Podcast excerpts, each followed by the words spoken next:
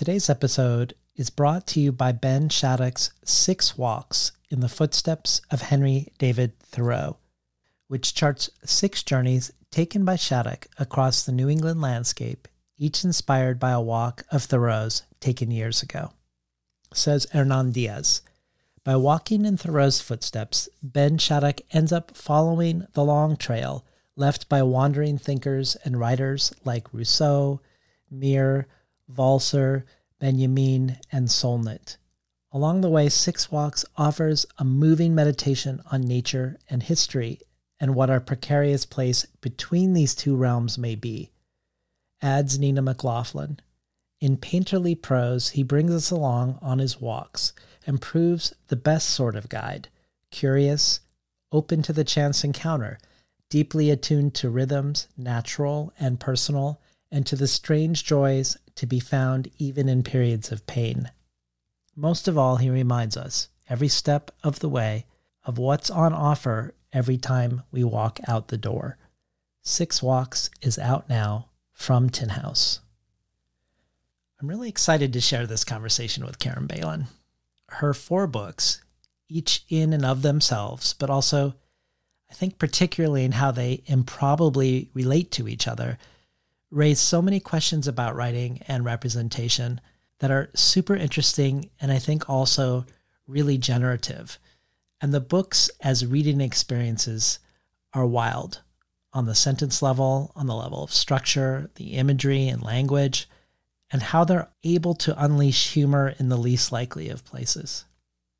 When I realized that Caren's latest book was coming out with Dorothy and that I was also doing an interview with the writer of Dorothy's other release this spring.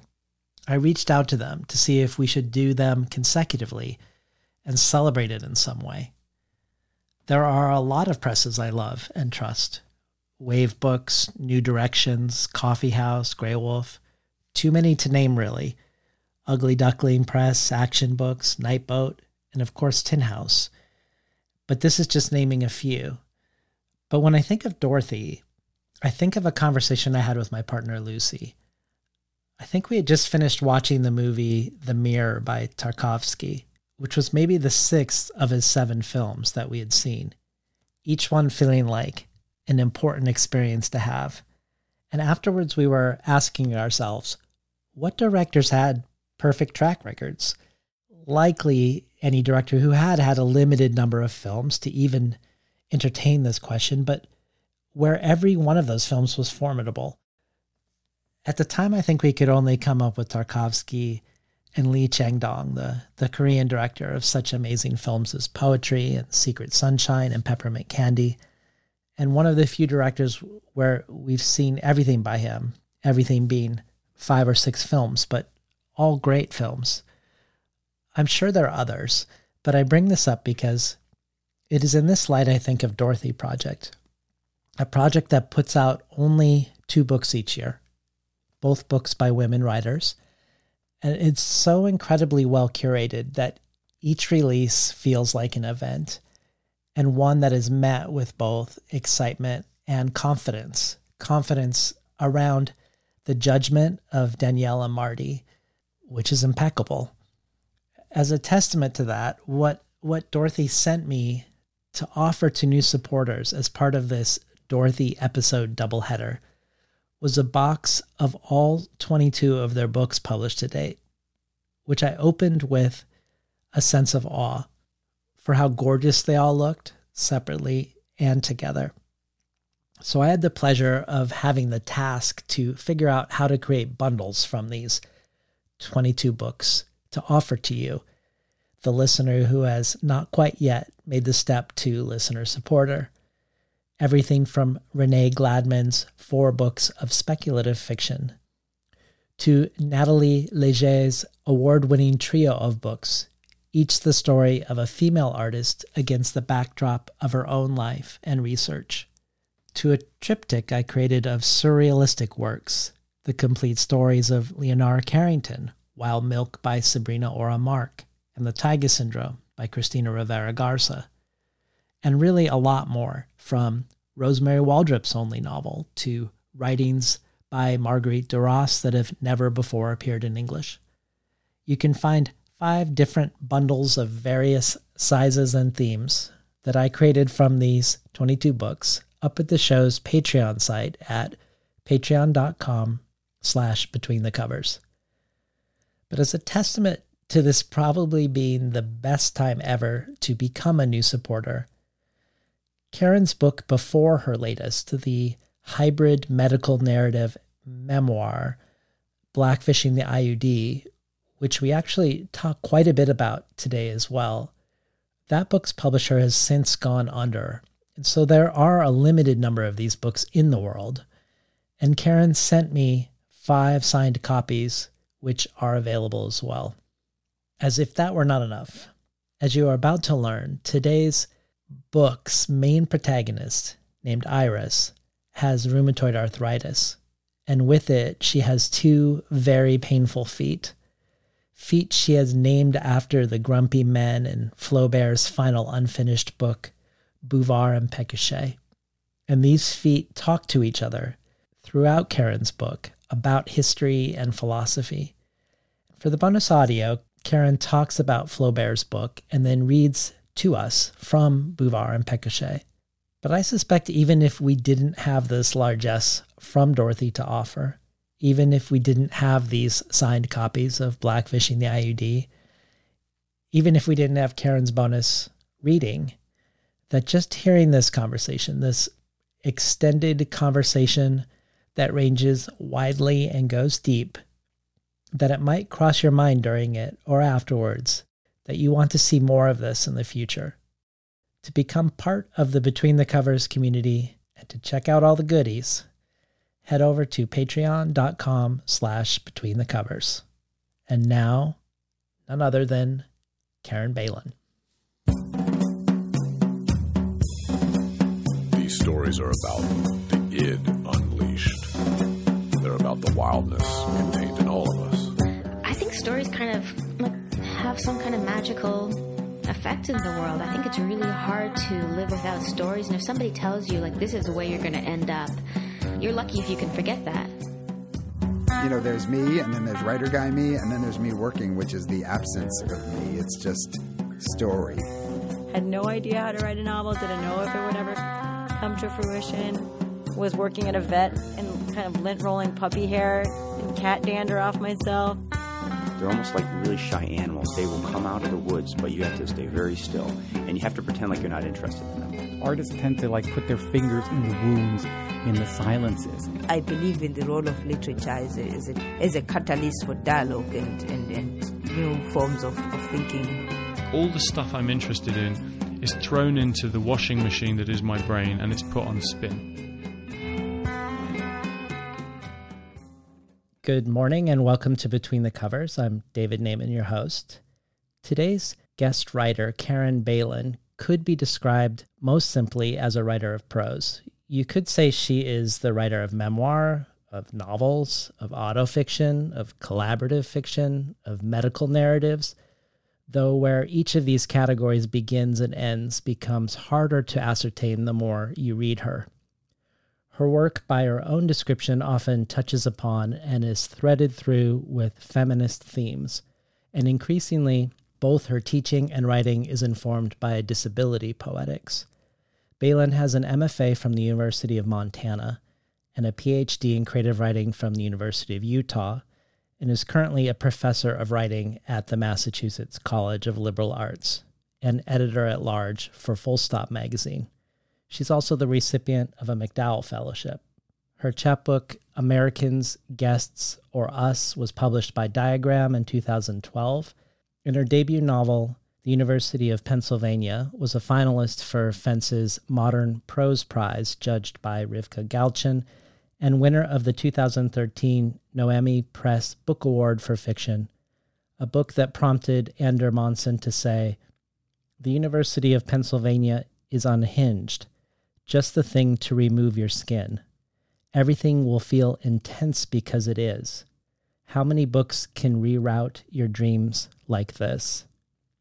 She's also the author of the literary nonfiction or perhaps autofiction anti travelogue Spain from Rescue Press, a book Vi Khi Nao describes as a genre bending document of the narrator's female migratory writing life through the wounded, binoculative, molested soul of her nipples. Spain is stuffed with poetic axing, bicycling, pussying, travel logging, rilking, Claire Denising, reading, anti Spaining. This highly inventive, highly imaginative book relentlessly disrupts the contemporary order of memoir writing. Beilin goes to the moon and back and is not afraid to be scandalous or poetic or whimsical or ethical at a moment's notice. Next came Beilin's collaborative medical narrative and memoir, Blackfishing the IUD, about gendered illness, medical gaslighting, the dismissal of women's self reporting of their symptoms, and the copper IUD's potential to trigger chronic autoimmunity. Hilary Plum says of blackfishing the IUD Love does leave you open, Caren Beilin proves in this heartbreaking, book breaking work. Beilin opens her memoir of illness to the voices of others harmed by the IUD a medical device that makes the writer's daily living and thinking into a story of autoimmune disease. Beilin and others who know the risks of being heard and treated as women include us in their generous acts of rage, empathy, gratitude, and information. Reading and writing are witch work, transforming the isolation of suffering into a tender and common ground. This book reminds us that our bodies are sites of language we can trust and love and offer in forms more radical than we know.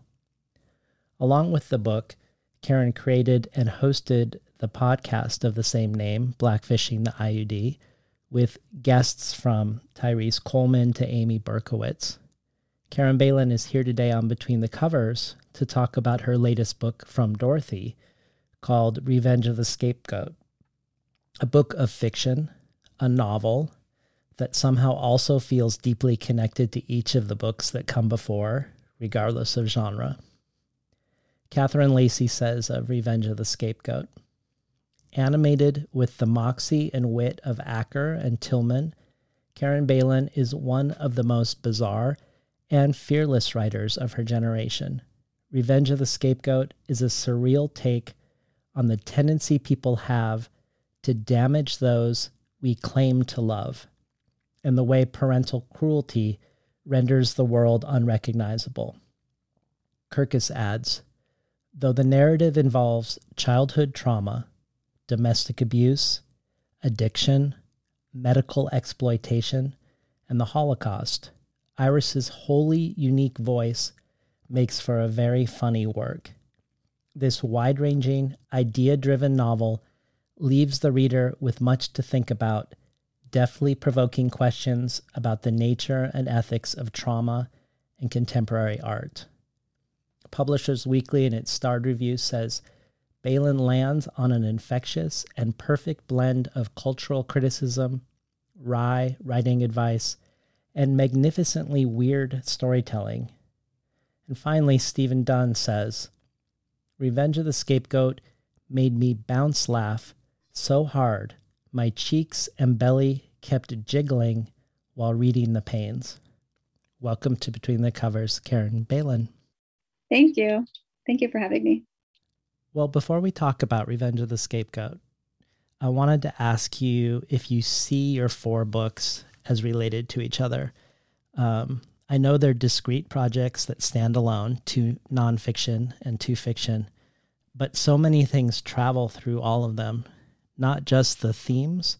For instance, the way different systems gaslight people, whether they're medical systems or family systems, and the way women and girls are often the victims of this in particular.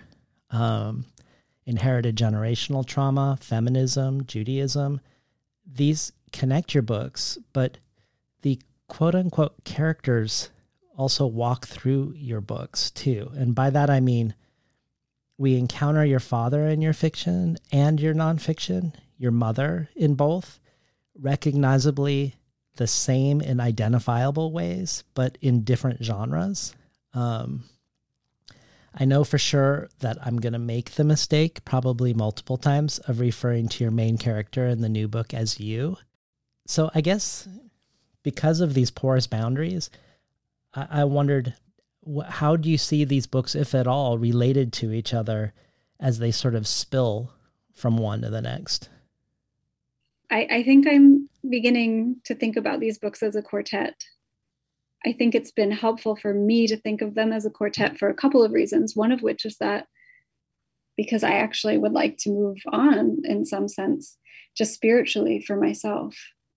Life is long, hopefully, and so much of my spirit is fueled by coming out of the wreckage of my family life, coming out of the the pain of of those you know particularly my adolescent years there are different ways to categorize writers. Um, i love to think about some writers are writers of chapters some writers are writers of sentences some are paragraph writers. Um, and also like writers have different ages to them. Um, and i'm always attracted to the writer who's an adolescent. And i am i am a teenage writer. I write from the place of my teenage self. Um, and that kind of fundamental feeling that I had as a teenager, which was of feeling very oppressed and gaslit and and threatened and like scared and so triumphant and so full of ecstasy. I mean, I was like a really ecstatic teenager, um, and that was my response. Mm-hmm. And I, all of these books were written in that state, and that is the state of my writing so it's sort of an interesting um, hopeful problem that life is long and i wonder if it will always work for me to like plumb into that and like just keep wringing that out like what will become of me what will become of my life. So it's been really helpful for me lately to think of these four books as being this quartet of coming out of this uh, which of course was not all bad. Uh, and I don't mean to say it was, but coming out of something that completely um, made me feel like amazed that I came out of it. And um, I think all four of them talk really directly about having a sick mom. Um, you know, my mother became sick with multiple sclerosis when I was around 10 years old. And that was such a major aspect of my experience um, let alone hers, but certainly mine. And um, yeah, and you know, I, I came from a family where, you know, the father was, uh, you know, displayed viciousness or expressed viciousness and um, and other things too. You know, these are you know multidimensional situations, but um, those were just the big figures in my life um, and not just figures of like trauma like processing figures but figures of like ecstasy and energy and anger and like all of the things that make me feel alive. So i do think that one of the things that i'm going to be i'm thinking about now is how to feel alive as a writer without these figures or if these figures are not um, the main point or or actually like you know right in front of the text. Well, it makes me think of your question that you posed to Sheila and in, in the conversation with Sheila about the rejected figure and how maybe there's there when you keep mentioning the word ecstasy, it makes me think of how you were asking Sheila Heti if if the reject the person that was rejecting that keeps reappearing in her work was created things like clarity um, or energy in some other way. It sounds like maybe that's what you, I don't know if that was informing your question to her, I guess. Sure. Yeah. I was, I'm, I was curious with her if she, um, yeah, just had sort of a like this paradoxical feeling of like the pain of rejection, but also knowing that you kind of needed or something in some way. Mm. I I try to identify my. I asked her if it was her jouissance. I try to identify my own jouissance, um, and I, have been told that one cannot identify their own jouissance. It's kind of a thing about it. Mm. But uh, if I had to guess, mine is really built around um, lowering myself so that I feel that I could be or am being kicked in the face. And then slowly and steadily and perfectly across time being so full of ecstasy and power and capacity that nothing else matters but i like have to lower myself first. And i wonder if people who know me who are listening to this think oh yeah she does that all the time. It's really annoying. I wish she wouldn't force me to debase her so she could feel good. Um, but I do uh, that comes from my that's my teenage position, right? Yeah. That I felt imperiled in my home as a teenager, in particular as a child, but particularly as a teenager, and um, survived that situation through conjuring amazing feats of ecstasy. Um, so uh, that's what I'm still like, I guess. Well, well, thinking uh, still about these four books, now we can call them a quartet, um, and about this and about the question of a genre and I don't know how much you're thinking you think about these questions. But at the end of Revenge of the Scapegoat, the latest book, which is a fiction, or perhaps a fiction, um, it has endnotes. And it says, for one, quote, for a nonfiction account of how my mom left her marriage and the suburbs after living with MS for decades, how she moved to the city and began life anew see my previous book, Spain. And also, you have this endnote for a nonfiction account of how the copper IUD triggered my first rheumatoid arthritis flare and how many IUD users experience depression, anxiety, joint pain, the early onset of autoimmunity, hair loss, heart palpitations, and other life altering problems. See my previous book, Blackfishing the IUD both of these notes suggest to people who haven't read your most recent book yet that your mother and a character like you with IUD triggered autoimmune disease appear in the latest book in a, at least a somewhat fictionalized form. So I'm interested in hearing about how you decide when to write one versus the other. So, for instance, one of the main origin points of the new book the new f- fictional book is is receiving in real life from your father during the pandemic these letters that he wrote to you as a teenager that were super wounding to you at the time and for some reason he sent to you again as an adult and which reopened that wound this ultimately was one of the impulses to write revenge of the scapegoat um, so, what were the considerations for you that would suggest fiction was the way to go? That it gave you the right tools to create art out of this very real, very tangible real life thing? Yeah, I feel even emotional now when you read the, um, particularly the note about my mom. It's really painful to me that, um, and I guess this is a spoiler alert, I don't know, but um, it's painful to me that she dies in Revenge of the Scapegoat. The figure of the sick mother dies.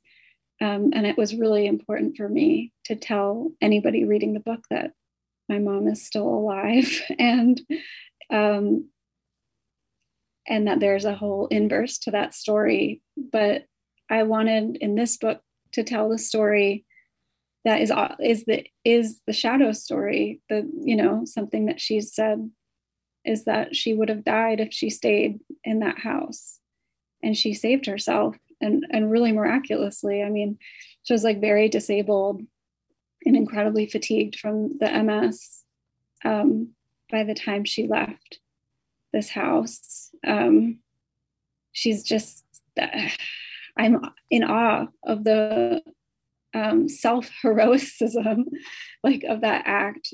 She saved her she saved her butt. So good.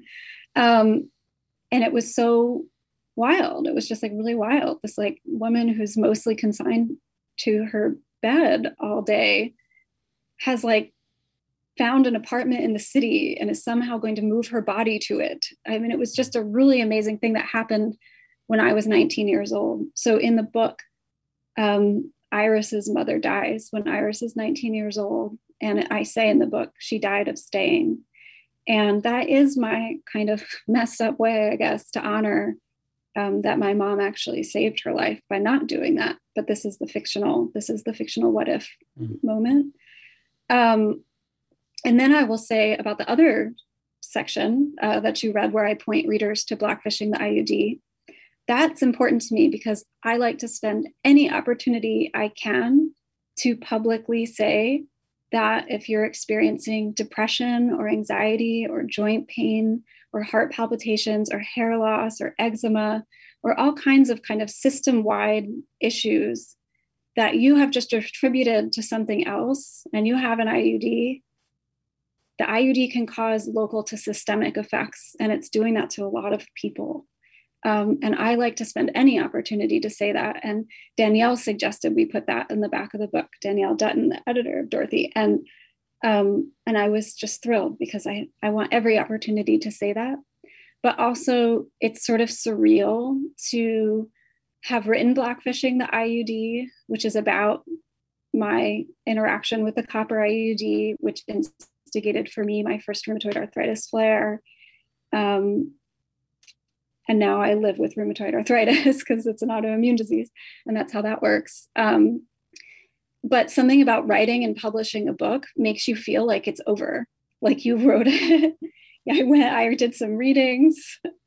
It's like it's done. Like I don't have RA anymore. Like I like I sealed it up in that book, and that's like not true because mm-hmm. I it's not true, but it almost made me feel that way. So I wanted to continue writing about my life with RA because, um, it, yeah, that illusion did couldn't hold that. Um, so it needed to continue. But I think specifically to your question about um, like why this is fiction or why do I have a fictional impulse, I think that with all of my writing, I'm really interested in the sentence and with this writing in particular, there was like an instigating sentence that was, there were a lot of different things that instigated it. There's a lot of different origin stories for the book. But one of them had to do with the sentence that I was kept on trying to use in a different short story. And that short story wasn't going very well because it wasn't very interesting. And, but the sentence, I was like in love with the sentence. And it was just a really dense, kind of very creative sentence. And so, um, this book just felt like it was springing from my interest in those sorts of things. Um, another real origin for the book was about the, I was really journaling a lot about um, cows stepping on my heart, uh, which I did after I received these letters. And I felt like my heart was so wounded, but so hard from being hurt. And I was like, I, a cow could step on my heart and I would be fine. And I kept on just feeling like the hard, like fucked up strength of my heart. And I kept on writing about cows stepping on it, not knowing what to do with it. Um, but that felt fictional. and so, I mean, it's like, was I was in a pretty fantastical space. Um, I don't feel that uh, like devoted. I don't feel devoted to genre. Like I, I often tell my students, because they often have genre anxiety, like, we, what genre is this supposed to be in? And I think things are prose is like 100% fiction and 100% nonfiction at all times. So I don't, I just don't have like a lot of like allegiance to it, or, uh, you know, I won't care if you think that Iris is me. And certainly by the end of the book, I gesture really strongly that she is. Yeah. Um, so I don't really care. Well, let me let me ask you about this through the lens of your father. Um, so, for instance, in your in your nonfiction book, which here is another way you trouble genre. So, your nonfiction book, Spain, which you wanted to be uh, referred to as an autofictional book, but then through the publishing process was called a nonfiction book. Um, there are many mini chapters titled Nipple, where our narrator returns over and over again to the time her father, posing for a photo with her, reaches around her back and around her tor- torso and touches her nipple. And that book engages with the Claire Denis film, White Material, where Isabelle Huppert's character puts an axe in her father's back, and the character in Spain says, What a good ending And similarly, in, in Blackfishing the IUD, we have your father again as himself, but also we have a fictional father. The Borges story, Emma Zunz, appears, where a woman avenges her father's possible suicide. The, the reasons for him killing himself are, are unclear, um, but she kills uh, the Jewish mill owner that employed him as an act of vengeance. And then in your first novel, your first fiction, we have a father who is a murdered factory owner. But here in the latest book, you said that the letters your father sent you, not in the book, you don't say this, but outside of the book, you say that the letters he actually sent you, they gave you the form for this book, for this fiction that contains the real reproduction of those letters, perhaps in them. Um, like it seems as if the real reproduction of the letters are within this fiction. Um, but talk to us about the letters, both with regards to the book and the book's form, but also perhaps, I guess, around the form of a family, because it lo- feels like the one of the main things the book is doing is looking at the family form and that perhaps, or at least I'm reading into this, that the letters giving you a form have something to do with that. So, so speak to us a little bit about the letters themselves. One thing I will say, just to, I feel like this is an important detail to correct you about Spain. Um, what occurs in Spain, and I will say in my own life, is, is that I I met up with my my father for a brunch, and as he was greeting me, he reached out and um, and touched my nipple. Um, it was not during the he didn't do a full reach around. Okay. so, I don't know like why I would even cry. Like, does that make it better? Like, I don't, I don't know. know. why I'm imagining that's the case, but there, there, was like another part where there was a little bit of um, there was another little inappropriate part with a photograph, but so I'm not inventing it entirely. Okay. No, just no. mixing the two up. Yeah, I okay. don't know. I just felt like I needed let's. To... speaking of nonfiction, let's let's. Yeah, but even with that, in Spain, I mean, the narrator, presumably me, is like very plagued by wondering if that happened. Like, did it happen? Did like, I think it happened. Like, it's like, could this have happened? You know, there was like a lot of anyway. Um, with the letters, um, the letters are really the beginning of the novel of Revenge of the Scapegoat. Um, they're like kind of the instigating thing. Like Iris is sitting at the cafe in Philadelphia. Um, shout out to Good Karma, love that place. Um, she's sitting at Good Karma in Philly, and um, she's clutching, like she's like holding this package, like her, I think like her horrid little poodle that she has with her with these letters, and they're like deeply disturbing her. And not only have they disturbed her, but they've reordered like family relations because she's now in a fight with her brother about like kind of how did these letters get to me? Did you give our father my address? Does he even know I'm in, living in Philadelphia still? I don't want him to know anything. There's just sort of this whole argument that begins because of the letters. Um, and that's all very nonfiction. I mean, I received these letters and then proceeded to get into a fight with my family about about them, and I was disappointed that my address had been shared um, because I just didn't want those, something like that to appear. I keep on thinking about these letters. There's actually a film that I I talk about in Spain, but I I try to Google the plot of this film. All I try to find out what this film was all of the time and I can't find it. But I saw this like art film in like 2005. It was like this Argentinian art film.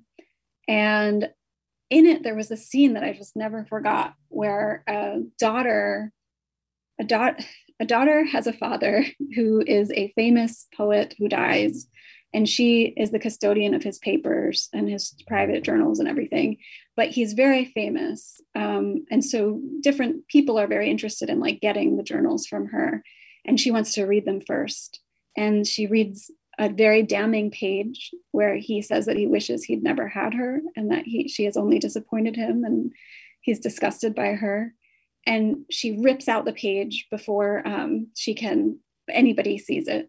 And she has to hide it because they're coming to talk to her. And so she hides it like in her in her outfit like on her thigh. And then there's a scene when they leave and she takes the page the ripped out page off of her thigh and her stomach. And her whole stomach thigh area there is like burning red.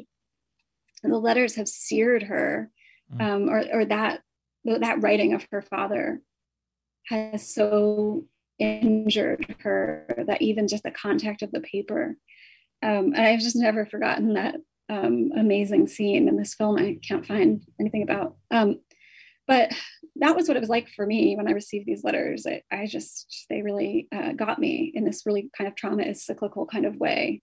Um, i couldn't believe i couldn't believe them they were just like such proof to me and and they aren't um, they aren't presented as themselves in the book uh, there is a, a fictional element to them, which in part has to do with how um, copyright works. Um, letters somebody sends you, uh, you don't own them, even though they've been brazen enough to send them to you. Or, Interesting. Yeah. Um, so I felt some anxiety around that and uh, wrote fictional impressions of the letters. But I tried to be really, uh, I tried to be very faithful to them uh, which was actually difficult because I wanted to make them worse because I somehow wanted to make them um, sound as bad as they made me feel. Mm-hmm.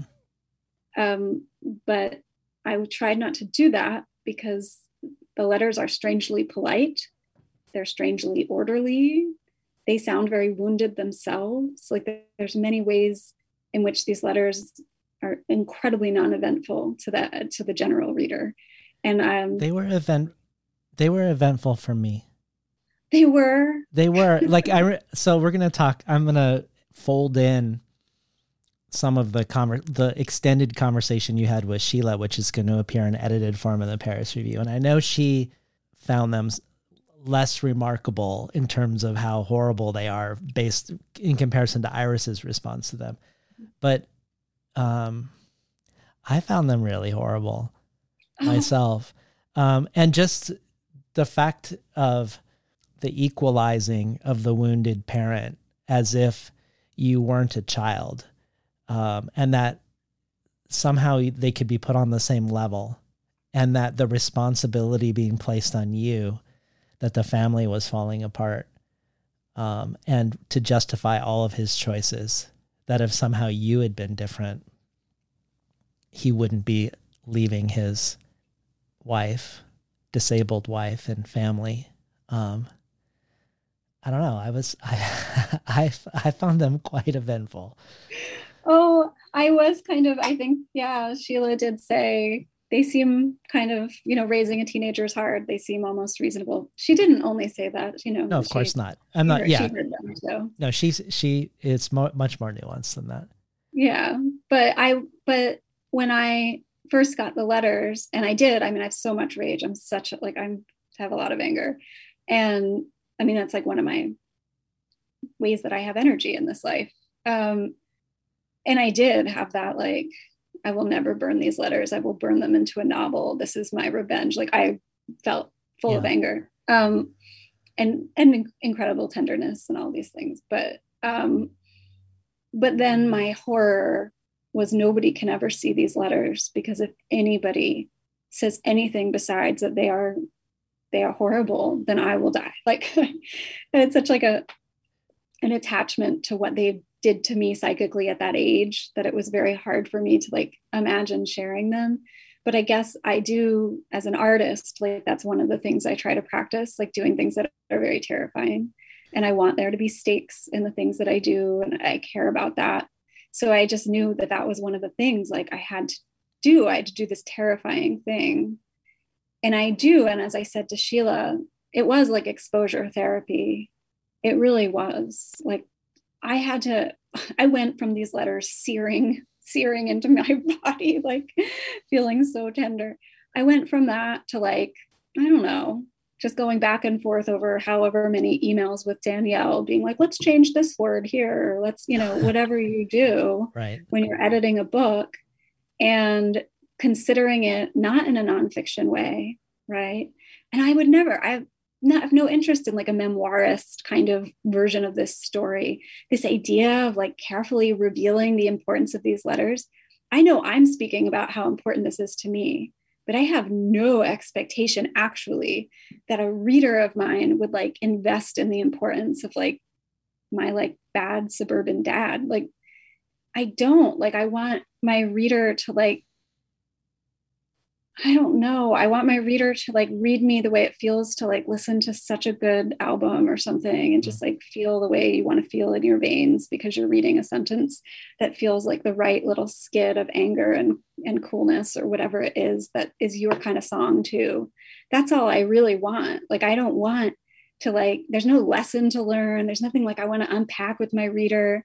Like I'm horrified by being like humiliated by these letters or like I don't know there's all kinds of horror for me, but I don't um oh I, I don't like that about memoir, this idea of like I'm delivering this thing that must be unpacked and held by you too.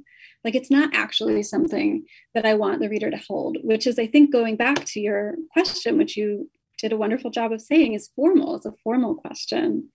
And so the letters are so charged and they they um, allow a plot to occur they allow something to happen and they it happens around such a charge. And whether that's for the reader maybe it is but it's certainly for me. It's like a charge of a risk. Something's at stake. Something's really horrible for me. So the letters have the charge and i need something to ride on so that i can just describe what the world feels like and what grass is like and and what it feels like to be alive. Yeah. Well i had a hard time figuring out where to begin as an entry point to the book in this conversation, whether to start with story or whether to start with language. And you've already intimated um, about your love of the sentence and the, your love of language. And I don't, I think part of why it's hard for me is because they feel really insep- inseparable in your work. The language that you use, also your investigation of language, and then the story itself. But what I'd love to do is have you recount one story within the book as an entryway ultimately into language, and then I'll try to bring it back out again into story. So, in this family system, Iris is scapegoated, and the brother Kenneth aligns himself with the family narrative. So, ultimately, against his sister.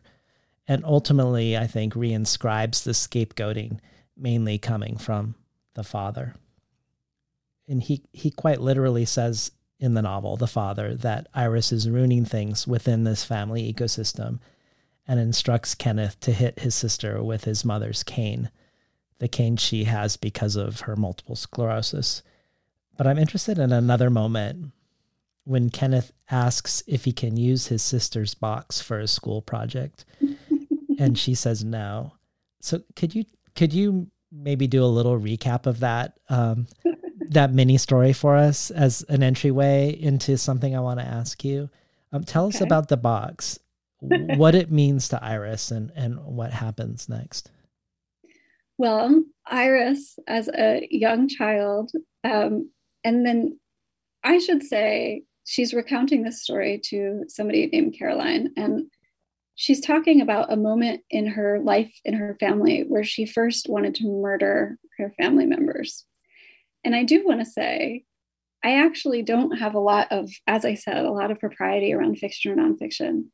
But because I'm publishing this into a world in which my family members do exist and are living here on this earth with me, um, and I've said this to them, um, that is pure fiction. I did not fantasize about killing my family members, but I love the uh, figure of the murderous child so much in, in like lots of different me- media and horror films and things like that. So I just wanted Iris to be a murderous child, but I, I actually felt very sensitive and made sure, especially with my mother and sister, that they knew that I.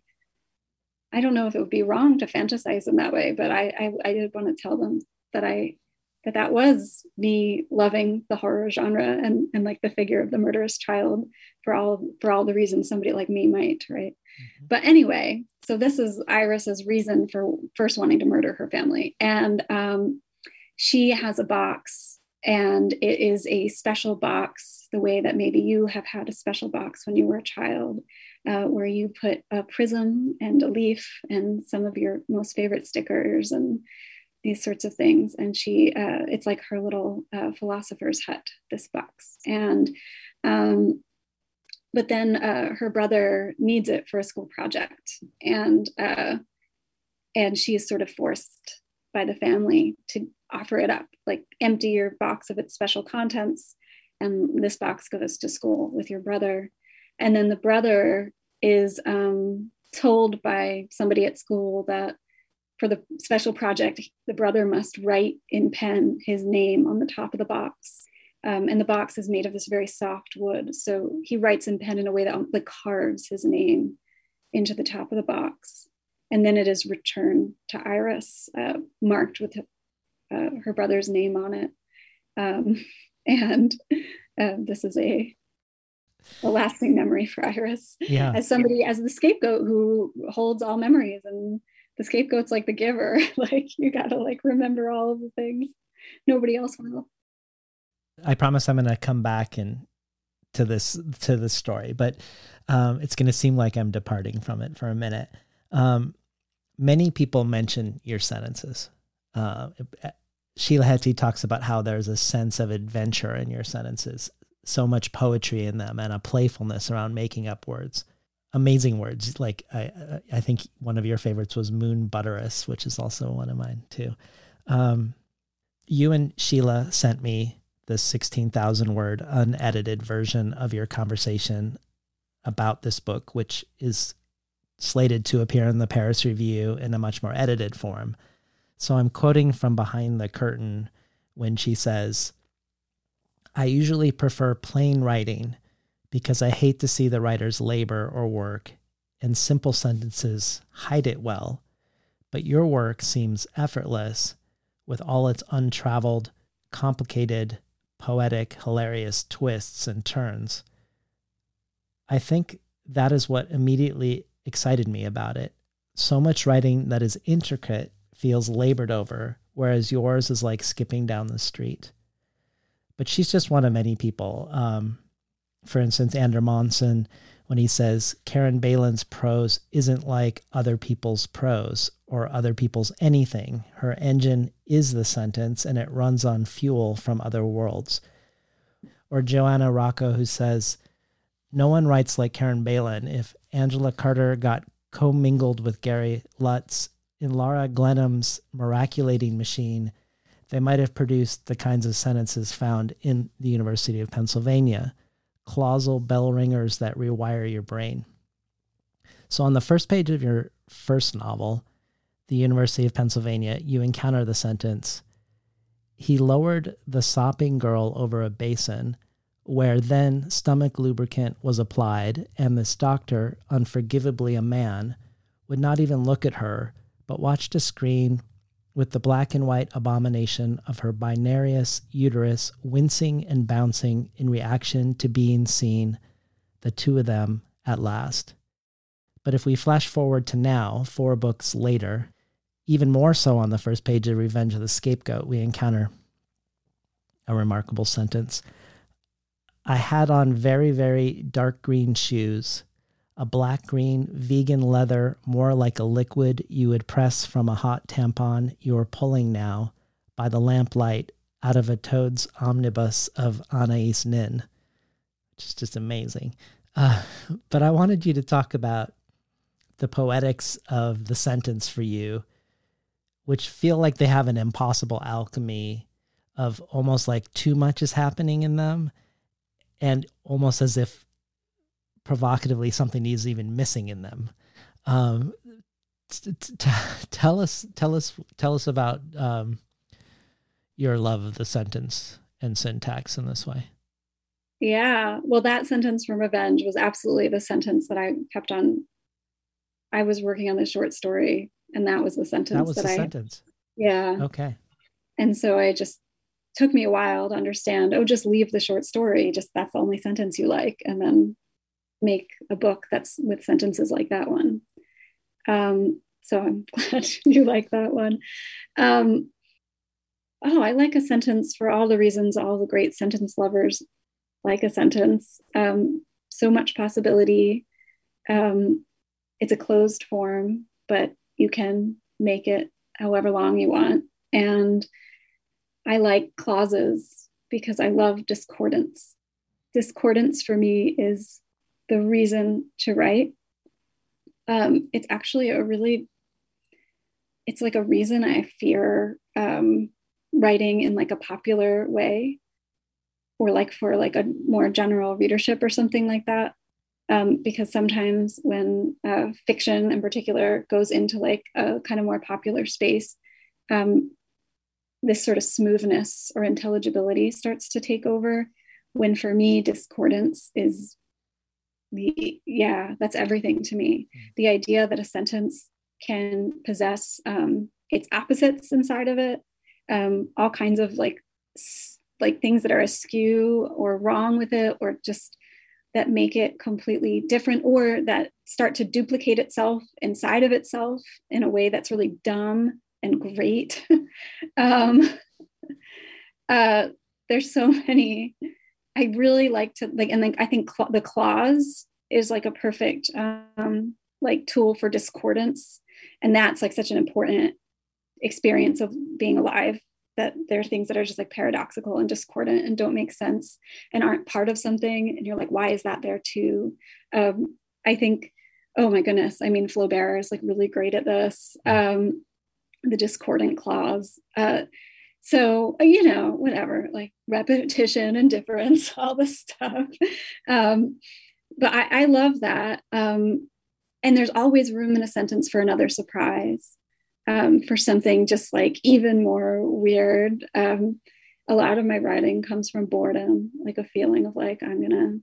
I mean, I don't say this lightly, um, but like a feeling of like I really do actually think of writing as like an anti-suicide act. Mm. And yeah, it's like I'm going to kill myself. I'm so bored unless something really happens in this sentence. And it really comes from like that really deep sense of like something better. And I don't mean a plot thing. Um, and I also think I like compression. So the sentence from Revenge is really compressed. There's just like a lot going on. Um, and yeah, I think that that is something that is uh, comes from my experience of being, um, you know, uh, female.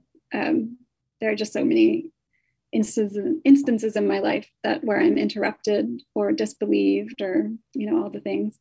And um, whenever you are interrupting somebody or disbelieving them, you're just creating another clause for the sentence that they're writing. You are just compressing them, and they're becoming like so good at it. Wow. Um, so then writing can like, if you decide to write then, or whatever your art is, that is an expression of that compression from when you've been disbelieved or interrupted or oppressed or whatever it is.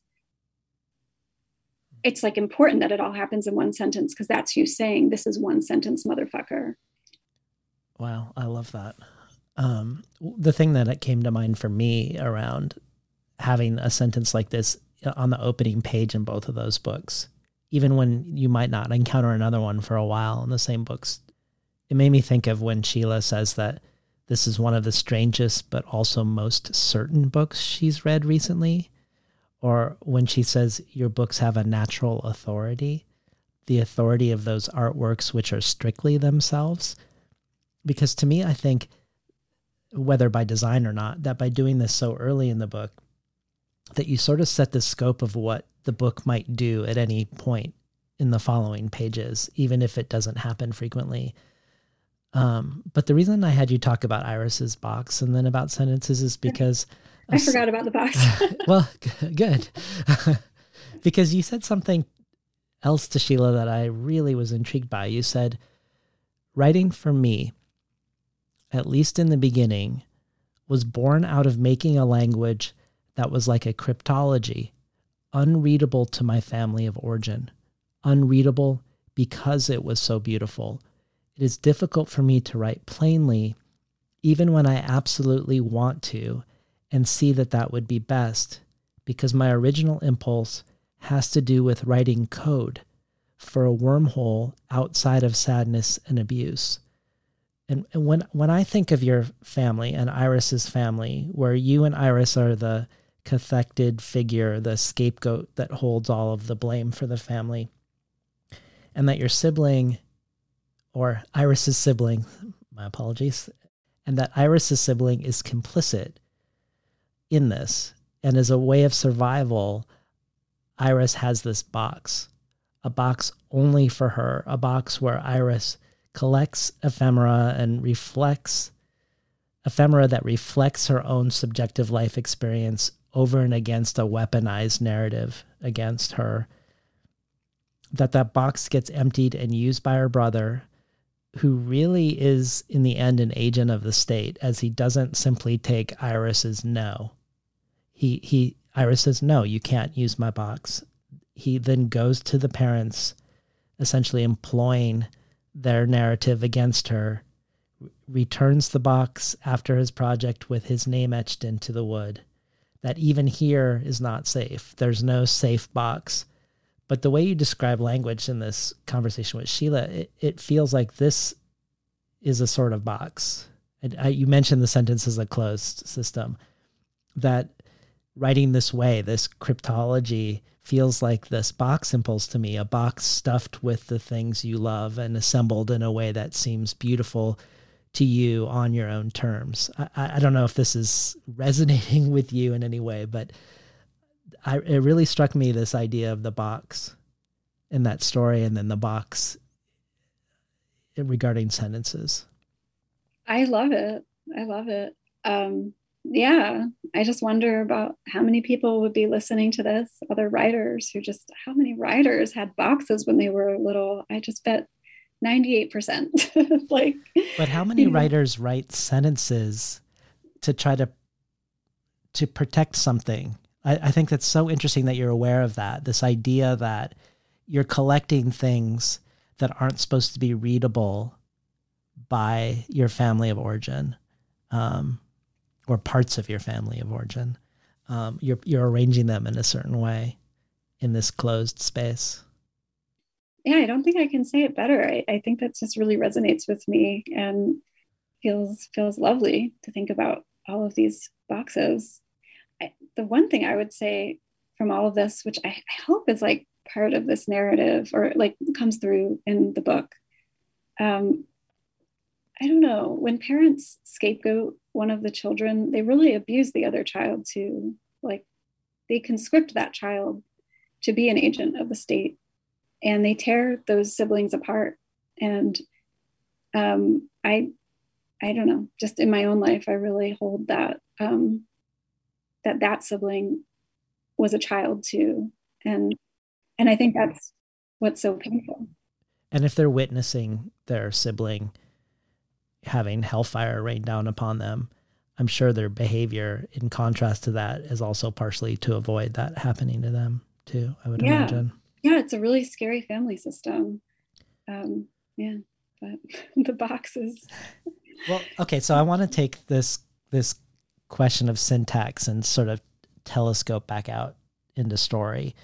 Um, one of the ways you yourself do this is with the notion of the scapegoat, a phenomenon that is very much on Iris's mind. Um, the book has lines like, There was hatred I was meant to hold in the place of a loved self. And the village lives because the scapegoat is outside its walls. And when you are the scapegoat in your family, your body becomes your family. When you get sick, your body begins talking to you too. But there's an interesting part early in the book, engaging with the writing of Maurice Blanchot from his book, The Writing of the Disaster. I'm going to read a very heady paragraph um, from that's partly Iris and partly Blanchot quoted in the middle of Iris. Um, a scapegoat escapes. You can learn a lot by looking at words, not using etymology, something the theorist Maurice Blanchot warns us about in grave and clear terms, thank God. Quote, this following part's Blanchot. Likewise, the radicalization whereby etymology's linkages appear to promise us the security of a native habitat is the hiding place of the homelessness which the ultimates demand, the eschatological imperative, without finality and without logos, incites in us as uprooted creatures, deprived by language itself of language, of language understood as ground where the germinal root would plunge and as the promise of a developing life. Unquote. And then back to Iris. Uprooted creatures, we cannot all be traced back to a source or be understood from the viewpoint of our origin. But there's an irony here, I think, about this warning against the seduction of etymology that we cannot all be traced back to a source or understood from the viewpoint of origin. Because I think of the etymology of the word scapegoat itself. I'm thinking of how the word scapegoat comes from the scapegoat of the Yom Kippur ritual in ancient Israel, when the high priest would sacrifice one goat to God, and the other, the scapegoat, would have the sins of the community placed upon its head and then be driven out into the desert to its ultimate demise. And the etymology of this word, the origin of it, seems particularly relevant to me. That even though scapegoating as a phenomenon predates this ritual, the name comes from a Jewish ritual, and it was the scapegoating of Jews throughout time, culminating in the ways the Holocaust rips through your family and Iris's. That's the atmosphere in which she is scapegoated by her family. A family that's living in the trauma of itself having been scapegoated. So I guess I'm curious if this seems right to you, but I'm also curious to have you talk about etymology and Blanchot. If any if any of this comes to if any of this question, his warning against seeking out like original meaning by looking at the meaning behind the casual meaning of a word. Looking behind the casual meaning of this word seems to me to be revelatory around this family. Yeah, I mean, Iris makes all kinds of statements that she has no actual, like, she just demonstrates the opposite constantly in this book. Um, that's like always happening with Iris. Um, yeah, she's kind of a, a fool um, in that way, um, a confident fool. I don't have any particular, yeah, I mean, this is why this is not nonfiction in a way. Like, I have no um, allegiance to the thoughts of Blanchot in this moment or mm-hmm. not. Um, I read theory. You know, I, I did like a PhD. I, I, like I read and I sometimes I teach theory, but I'm such a creative with it. Like I really read that kind of thing as a way to just inseam. I just inseam it into my own like kind of personal world of imagination. Like I'm, I'm not a theorist. I don't.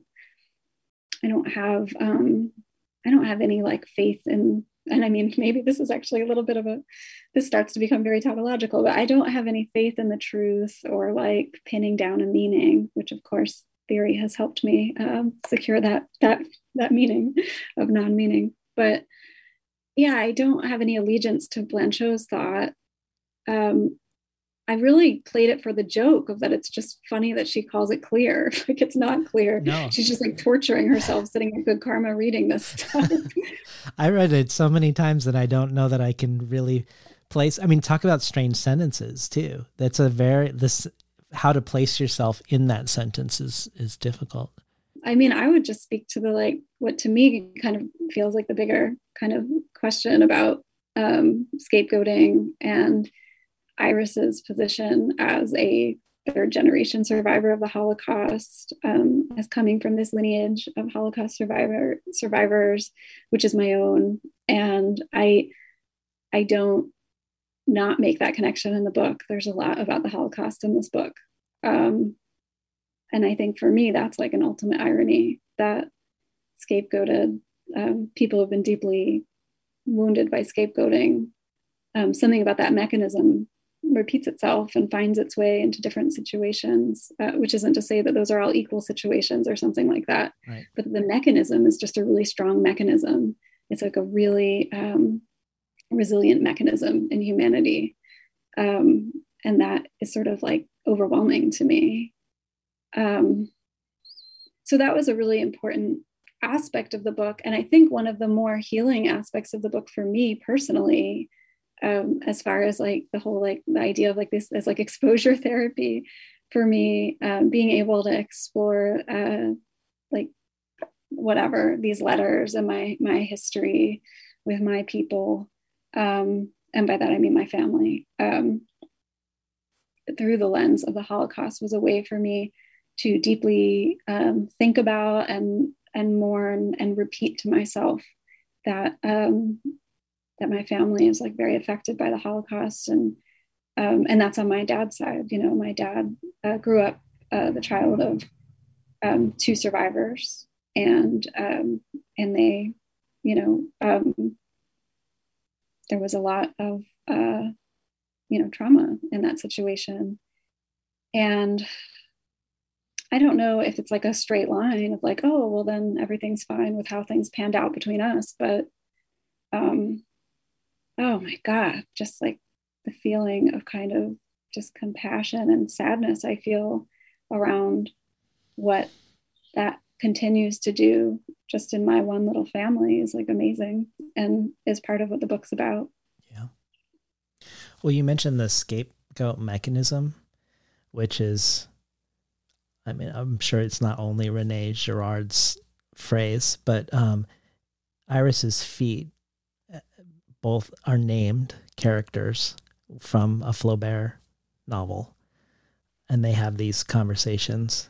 Her painful rheumatoid arthritic feet have these conversations about things like the Jews being accused of of causing the Black Plague, for instance. But in the endnotes, we learn that some of their dialogue is lifted from Girard's book, The Scapegoat, which I didn't know.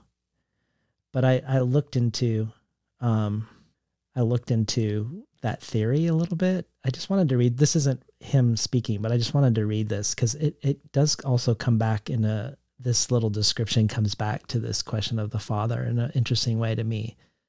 So this is a description of Girard's theory of the scapegoat mechanism whereas the philosophers of the 18th century would have agreed that communal violence comes to an end due to a social contract, Girard believes that paradoxically, the problem of violence is frequently solved with a lesser dose of violence. When mimetic rivalries accumulate, tensions grow even greater, but that tension eventually reach, reaches a paroxysm. When violence is at the point of threatening the existence of the community, very frequently a bizarre psychosocial mechanism arrives. Communal violence is all of a sudden projected upon a single individual. Thus, people that were formerly struggling now unite efforts against someone chosen as a scapegoat. Former enemies now become friends as they communally participate in the execution of violence against a specified enemy. Girard believes that the scapegoat mechanism is the very foundation of cultural life. Natural man became civilized not through some sort of rational deliberation embodied in a social contract, but rather through the repetition of the scapegoat mechanism. And very much as the philosophers of the 18th century believed that their descriptions of the natural state were in fact historical, Girard believes that Paleolithic men continually used the scapegoat mechanism, and it was precisely this feature that allowed them to lay the foundations of culture and civilization. What's interesting is it goes on to contrast him to Freud, the former whose founding murder is due to the scapegoat mechanism, and the latter, Freud, that the origins of culture are founded upon the original murder of a father figure by his sons but they're both agreeing that civilization is founded on a murder, which mm. I thought mm. was really interesting. But um, maybe you could speak a little to. I, I don't want to put you in the same place I do with Blanchot, but maybe you could speak a little bit to um, your interest in Girard in importing him into the mouths of your feet. Mm-hmm. and then also maybe you could talk a little bit about Flaubert, who appears in multiple books of yours, and you must have enough of an engagement with him or interest in him that these feet characters become um, Flaubert named characters. Yeah, that was really illuminating. That what you read about Girard. and um, I'm, I'm, by no means like a scholar in in this or or with Girard, um, but I take from yeah. I mean, I'm interested in his thinking about it on this sort of like massive scale, right? Um, and I think about like how do we I don't know. I don't know how we're going to get out of any of this, but how do we evolve the human? Like, do we have anything at our disposal to evolve the human? Like, can we evolve ourselves in any way or not? Because look at all this repetition. I mean, I, I don't know, but I think that would be a, um, like if I were to do, if I were to do like an Elizabeth Holmes style startup. Maybe my startup idea in Silicon Valley would be like a way to reach the scapegoat mechanism. Like if you just like wanted to think about ways to like retool humanity to like potentially survive for at least another 50 years or whatever we have, like that would be like a, a worthwhile thing to try to retool. Um, I think in my book, I'm interested in retooling it by um, by like shattering traditional family structures, which is not, you know, which I think a lot of people are. And um, that's one of my proposals about how to try to like reach the mechanism. But um, I mean, I am attracted to his sort of like universal kind of big view of it. Um, but I'm not, yeah, I don't know. I've just talk about a reference or like I've just been wandering in the desert thinking about um, scapegoats for a while and way before i received these letters or started like kind of in earnest like putting down the prose of this book i always had this title revenge of the scapegoat in my head for like the past maybe five years just like i'm going to write my revenge like that actually was like in my head and i was thinking about this goat and um, yeah i don't know i'm like pretty bored person like i went to the library and took out this book because it's called the scapegoat and um, yeah. And I would just sit at the library and copy it out by hand in my journal. Um, I don't know why. I mean, I, I don't know. I, I like to do things like that. I like, like kind of like ritualistic kind of things like that. Um, it wasn't like a book that it's not like a, I'm not like super committed to Girard's version of everything. Um, in fact, I don't know. I mean, I read things in that book or wrote them, transcribed some things in that book where I was like, are you? I don't know. There were some interesting parts. But um yeah, I mean, I liked to write it down in my journal. I love to do stuff like that. I love to make things mine to um to somehow I love to take other people's sentences and then start using them and start making my own or, or things like that. I love to write with other books in that way. And and sometimes it's like with like a book that I admire, a writer I admire, and sometimes it doesn't even matter. It's yeah. just like I just want to use text in some way. I do like the um I don't know if it's a I, I don't think it's entirely a similar um impulse probably from your end, but um from a reading perspective, like in Blackfishing the IUD, we get the testimonies of other women, so we're getting the syntax and uh, and the way they the way they speak and that sort of difference of, of tone and texture. And similar here when we encounter Blanchot all of a sudden or encounter uh, unattributed Girard coming from Iris's feet conversation too. Yeah, I mean the feet are already plagiarized. They're already Bouvard and Pécuchet. Bouvard and Pécuchet might as well um, somehow plagiarize Girard. I don't know. Um, yeah, but I guess I love Flaubert so much, and um, he's like a total hero of mine. And he's such a grump and um, just detested kind of normal society, and uh, and was like really uh, completely leery of expertise and um, and knowledge. You know, he was like really. Uh, so I love Bouvard and Pécuchet. They're like um, the dearest, most wonderful idiots in the whole world. And um, that book is just pure delight. And um, I don't know. I mean, one of the origin stories of this book is that I was just like dealing with some of the lower moments of how when I was in a lot of pain from the rheumatoid arthritis and um, doing all kinds of things. But then um, I had just taken this like pot chocolate and I ate too much, which everybody knows what that's like. And um, or some people do. And um, and I was like so too stoned and um it was like lasting forever and i was like you know in that typical it was this is a stoner novel is what i'm trying to say. Like this is a total stoner novel. I was like take me to the hospital my heart's going to explode.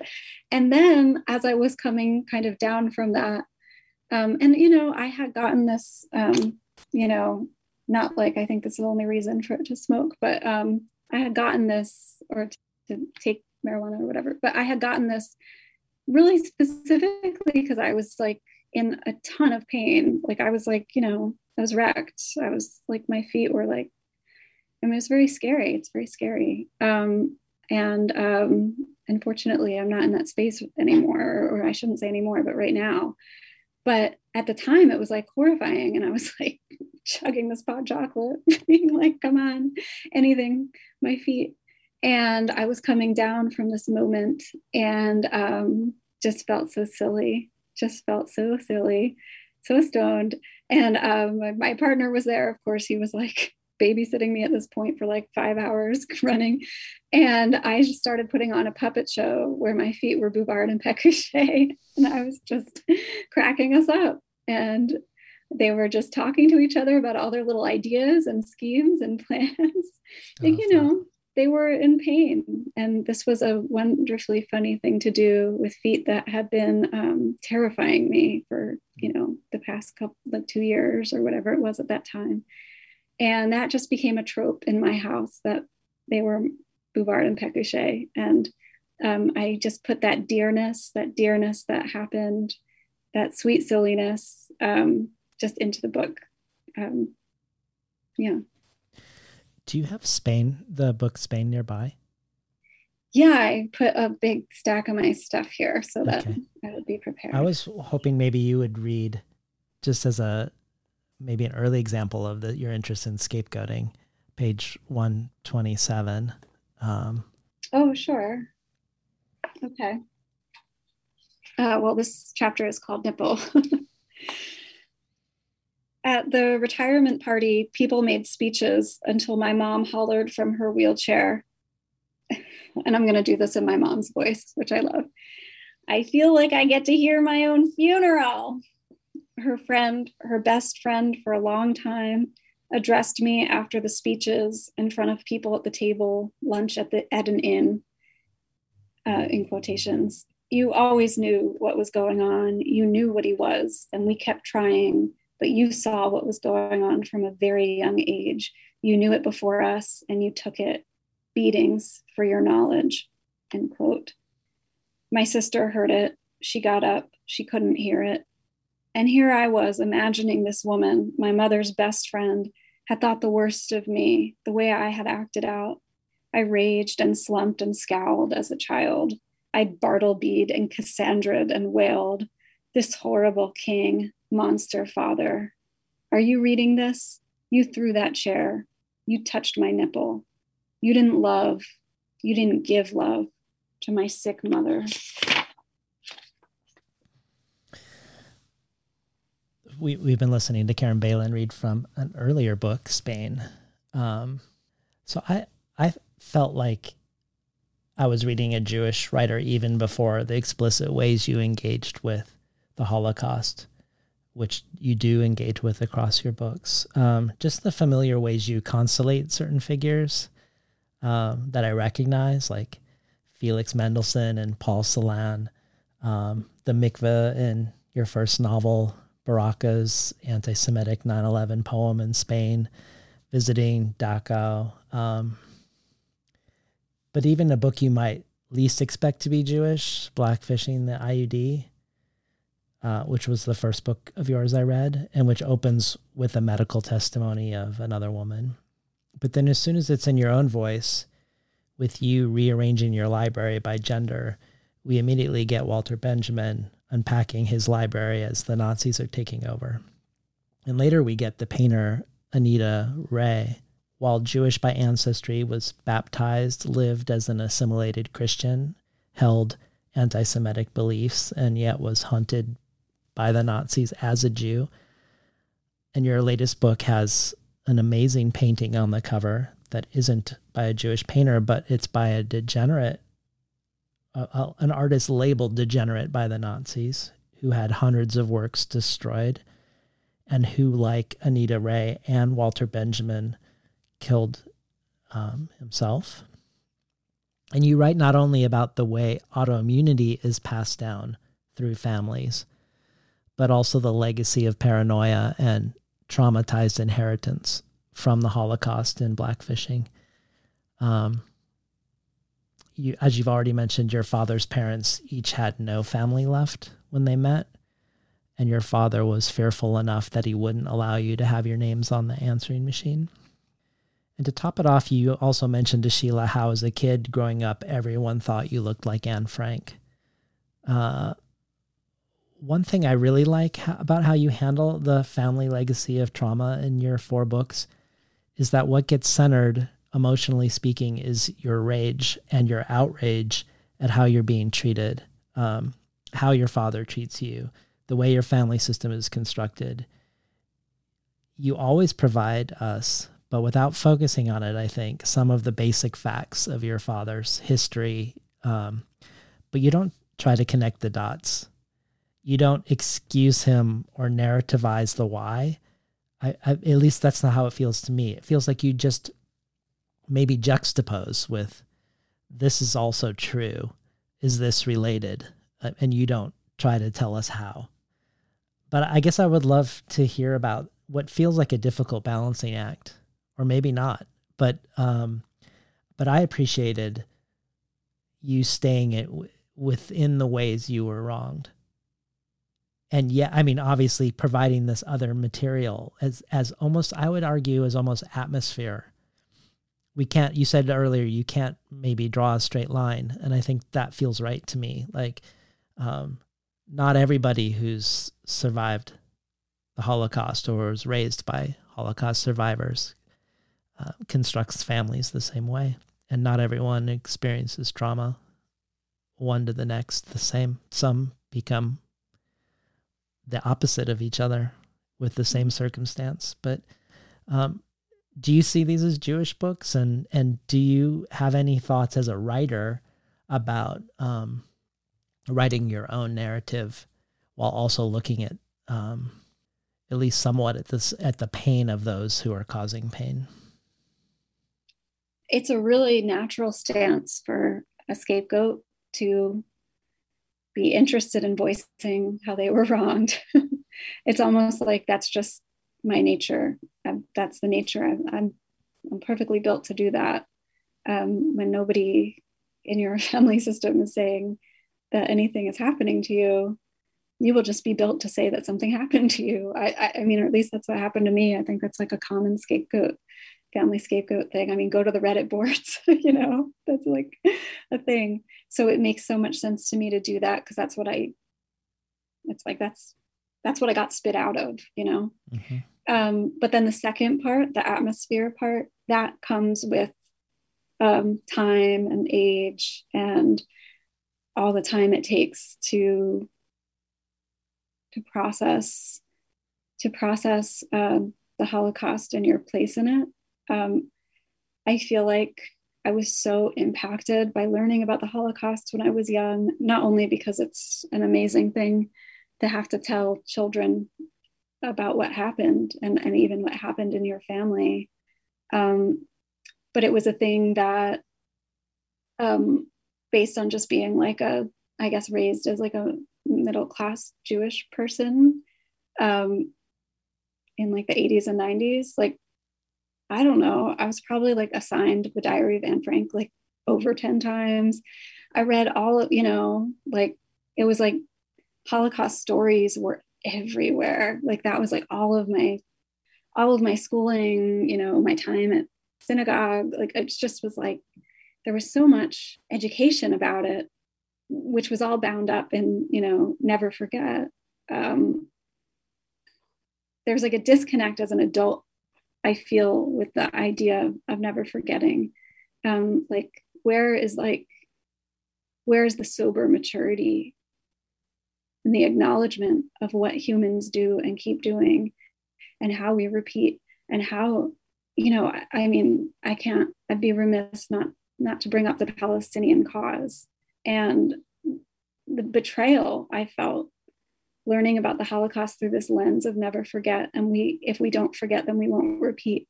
Like while I was like simultaneously being, um, you know, told that there was an evil group of people called the Palestinians who were harming and threatening all of Israel and they needed to be quashed. I mean, that was the lesson I learned as a child. And I would I would make that clear that that was not my family's lesson. That was my community's or larger, you know, that was a larger lesson than my family. My family was didn't really have that stance. But but even saying the 6 million as the not forgetting when there were 11 or 12 million, like what solidarity could be had collectively if if we're trying not to have it if it's not about never again for us but just never again um you would think maybe a place to start could be to talk about the 11 million not to diminish the 6 million Jews and the integral part anti Semitism played in the eradication of Jews from, or the desired radic- eradication of Jews from Europe, but the Roma people, queer people, um, disabled people who were all being eradicated alongside. Yeah, I didn't, I certainly, that was not part of the, the Holocaust education that I was given. Me neither. Um, yeah. Yeah, it was a strange, you know, there was a lot of pressure as a child to like feel the Holocaust, you know, like even just in school assignments, like we were always like asked to feel it. And then it was like I was asked to feel it at home in a way, but also like my dad never spoke about his family, which was like a real lineage. Like probably like his family, his parents never spoke about it. He had a lack of access to that information based on his own parents, like complete like a very extreme aporia like so there was just a lack of like actual passing down of like a family story but mixed with like please feel this. Like now that we've told you child about this your job is to feel this. Um and then without yeah and then the disillusionment and getting older and being like whoa whoa wait like how does this all work? I don't know. And like thinking about things like I don't know, like started reading like Norman Finkelstein, like on like Holocaust Kitsch and like when did Holocaust education even begin? Like, I don't know, like there's just a lot to think about about like why we remember things and what we do with those things. But yeah, I mean, I find it to be a very important part about my family story, but it's not really, I don't know, it's like in a way, it's like not an excuse or something. Like I needed care from my parent and um yeah i don't know. I, I don't really and also i just don't like like i don't believe in narrative like that. Like i don't yeah. i don't think there are lines like that. So i would never do that. But i do want to acknowledge it. I mean one of the um like it's really you know i hardly have a relationship with my my dad but one of the times that i've really connected with him in recent you know recent times was after the january 6th riots. And i felt such pain um, about that t-shirt that camp auschwitz t-shirt. And i just thought this this thing has ruined my whole family like it like i shouldn't say that. My family isn't ruined. People are you know it's not this is not an absolute thing. But it has ruined our relations in many ways. There has been so much just aporia and rage and grief and like inability to express love that comes from this trauma that's part of it that's intertwined with it. And i just i don't know i wrote to my dad and said i'm so sorry you had to see that shirt. Yeah. Did he write back? so, yeah yeah i have like a kind of gentle slow email relationship with him i guess. Yeah.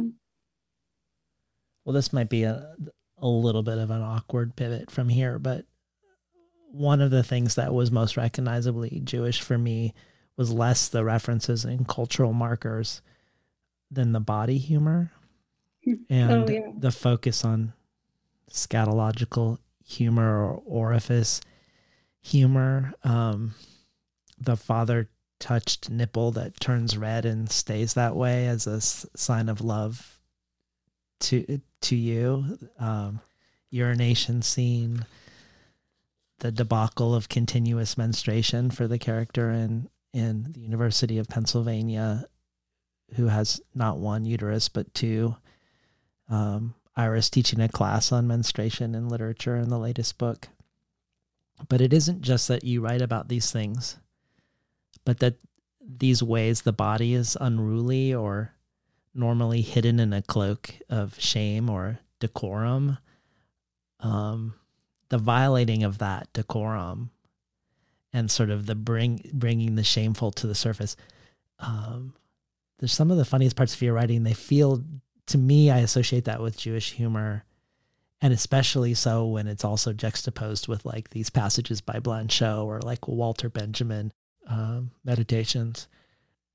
The extended enema scene, for instance, in the black in blackfishing the IUD, is just so disastrously amazing. It's maybe my favorite scene of yours in any of your books. But I wanted to take this into a discussion of disability poetics. Um, I don't know what the timeline of your diagnosis with RA is with regards to the writing of Spain or University of Pennsylvania, which are the two books before Blackfishing the IUD. But the continual bleeding in Pennsylvania, and even more the way you're you're passing out with frequency in Spain, and then sort of self-justifying it as everybody else is concerned about the the loss of consciousness. I couldn't help but connect a through line of the rebellion of the body through all of your work, culminating in the discourse between the two Flaubert character named Painful Feet in the latest book. And, and I imagine those two feet like the those two old men in the Muppet Show on the balcony, because I haven't I haven't read the Flaubert book. So like in my mind, that's what I see is I see those two old old men critics. Um, you, you've said things like, as I quoted earlier, when you are the scapegoat in your family, your body becomes your family. When you get sick, your body begins talking to you too. And you've also said, reading Sade gave me ideas about the limits of the sentence being inextricable from the limits of the body. And similarly, before I had RA, I never made a connection when I saw someone limping, dragging, or bent that pain is attached to shape, to form. I did not know that form is pain. So when I think of form as pain, I also think of you looking at Renoir's late paintings, what was called his late sensual style, that is really the product of his nurse having to strap a brush to what you called his beak his beaked hand his hand that was deformed from rheumatoid arthritis into something other than what we normally would consider a hand. Um, so i guess i was hoping you could just take, extend this uh, question of form and pain into um, some thoughts on a poetics of disability for you yeah oh so many things to think about here yeah i mean just going starting with the University of Pennsylvania, where um, the protagonist has a condition. She's she has something called womb duplicatum, which makes her bleed almost all month. You know, she's just like always menstruating to a great degree. Um, and um, you know, she's too much. Um, she doesn't fit inside of her institution, the University of Pennsylvania. Um, she doesn't fit into all kinds of things because she's too much. She's spilling outside of herself. Um, and disability is like that. It's too much. Um, you know, it's unruly. Um, before I, you know, I before I experienced my own, you know, kind of reckoning with chronic illness and pain myself, which really began in 2015. You know, I was just a child of a sick parent, somebody who had MS, and um, yeah, I don't know when, yeah, things like the bathroom and how to handle bodily functions and what's acceptable in public and how you can be in public or not like that all becomes really different. Um, and sometimes that's really uncomfortable and you want to be able to just hold yourself in and not display all of these things. But you know i guess the culture in my family has been one of things are going to happen you know? Um, yeah there's going to be too much and and too much has to do with the public right? Because you can't be too much alone. Um, it has to do with like touching the public space. Um, so I guess I'm really personally feel like I'm too much all of the time. I have too much, too many emotions. Sometimes I'm too much in pain. I'm too angry. Um, I'm too paranoid.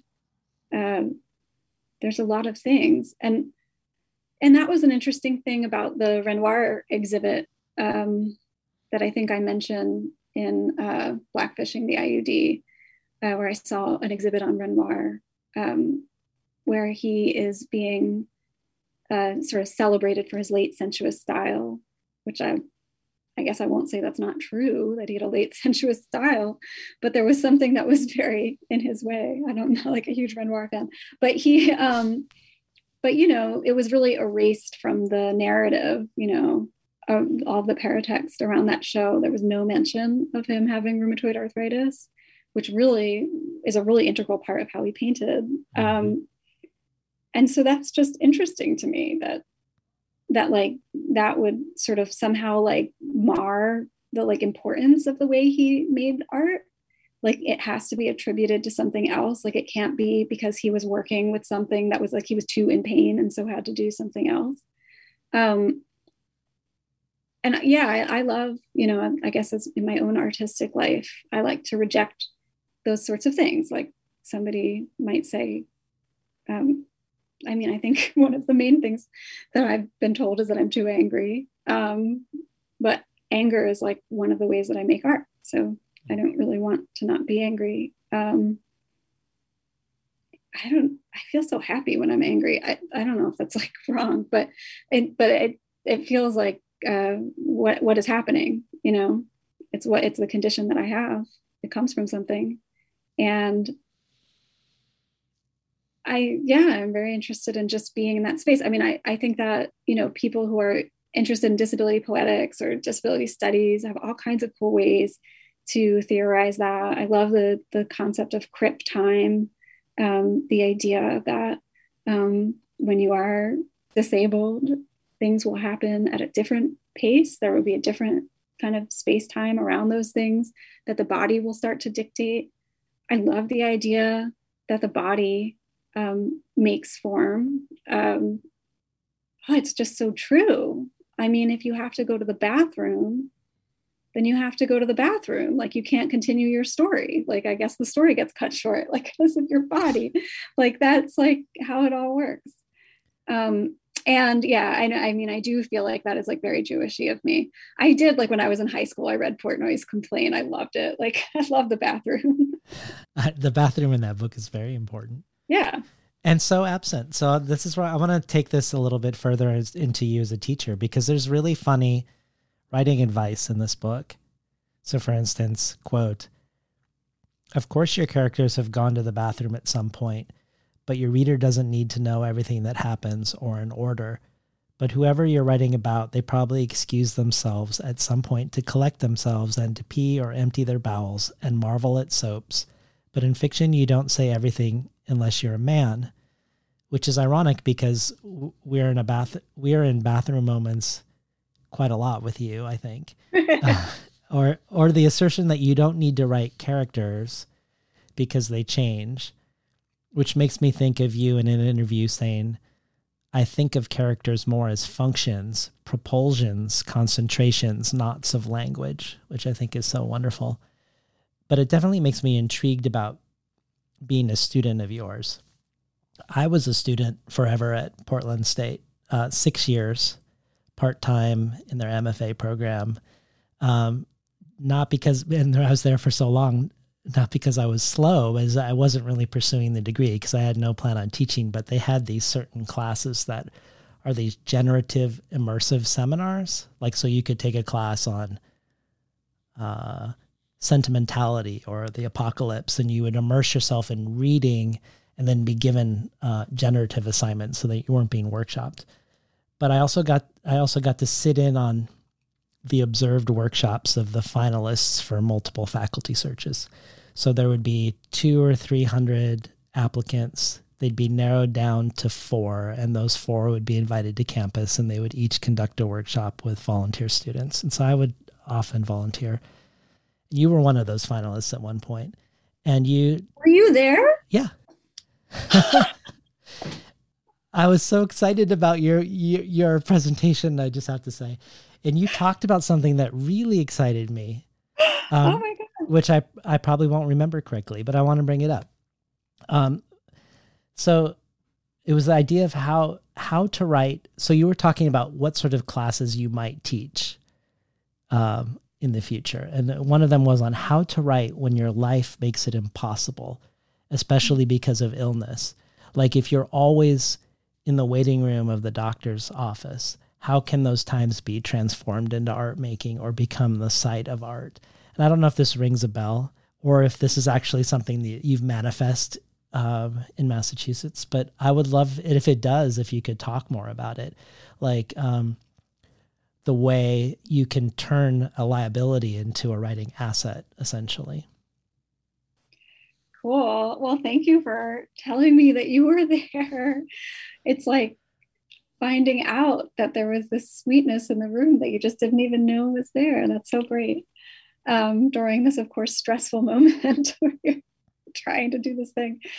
Um, but yeah, I've taught classes like that. I taught a class at my current institution, um, the Mass- Massachusetts College of Liberal Arts, um, that I titled CRIP Technique, um, which is a real like uh, callback to this uh, kind of disability studies word CRIP, where they are re- reappropriating um, the word CRIP, um, which I kind of now I'm like, that's not good for a course title because people don't have the context yet. Um, but yeah, I taught one semester of this CRIP technique course, and then that's really evolved into that I teach narrative medicine courses now. Um, but this was not like my early writing life was very um, i don't know like i went to art school as an undergrad. Um, i had a lot of i don't know i've i've had a lot of time to write in my life. And actually the first time that i felt completely like i everything was going to be taken away from me was when i was like in the diagnosis process of getting RA because first of all I couldn't bend my fingers. So it was I, I don't know. It felt very difficult to type or to write. And um, the kind of administrative hell of being diagnosed with something is not to be trifled with. Um, the amount of time I spent on the phone or whatever trying to the administrative hell of the meta of I don't know of any system. I don't know. Um, but I just was like and it was like constantly people being like don't worry this will take five minutes. And then like five hours later i'm like no. Um so yeah it just sort of like swallowed me. Um plus you might be in so much pain. And for me pain is really a- equivalent to like panic. And like how do you write if you're panicking? Like i don't know. Um so I don't feel like I have an answer. Like, don't worry. Come on. If you just write in the waiting room, everything will be fine. Journal there. You know, right. I don't have that an would, answer. yeah. But I do, I like it's so it's so part of like an artistic imperative to me to be out of step with the world. Like that's such an important part of being an artist and I tend to practice that in my life by doing things in the wrong place. Um, so, um, I one of my favorite pastimes as a student is to write, uh, write creatively during a lecture, you know, um, or to um, I don't know, to write in like the lobby of a business office or whatever it is, like just, just to be in the wrong place doing something. Um, redirecting the flow of energy inside of that space is like been like kind of an interesting practice for me. Um, so I don't know. I'm just sort of interested in ways that you could potentially experiment with leaning in to the strictures of your life.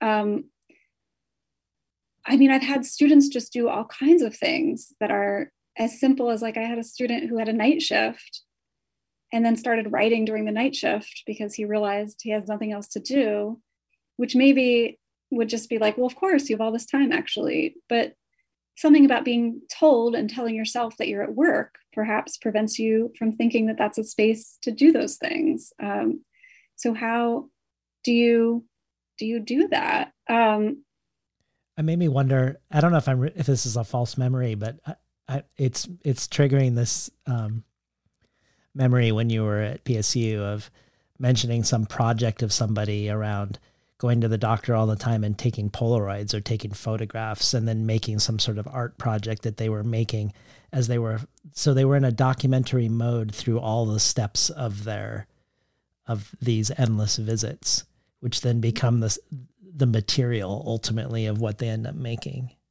yeah that's i was talking about carolyn lazard okay. who's super special awesome artist who um, does a lot of art making and writing around disability and they did i forget what the series is called but it's a series of photographs of the art.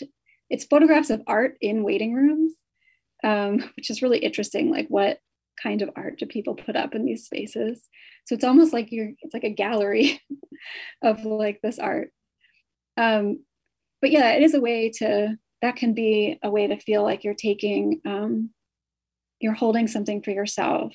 Or like i don't know something about being like sick is like getting in line or being in step with things, like being in step with a medical system or just like getting all of your papers in order or just being like a good patient, especially if you're like gendered in that space or whatever, all these different things, or racialized in that space. And so you're like always thinking about like how can I prove that I'm like a good woman who knows who knows what she's talking about or can be believed or you know there's all that energy so it's really a lot of like you just trying to do that. So it could be very interesting to become a documentarian of some kind in that space. Um, when I got my IUD out, um, which was six days after it was put in, after I had become severely ill, and I went and had a very traumatizing experience with them taking it out, um, which I talk about in the book. And um, I guess I was in the waiting room waiting for the appointment. So it was still in me.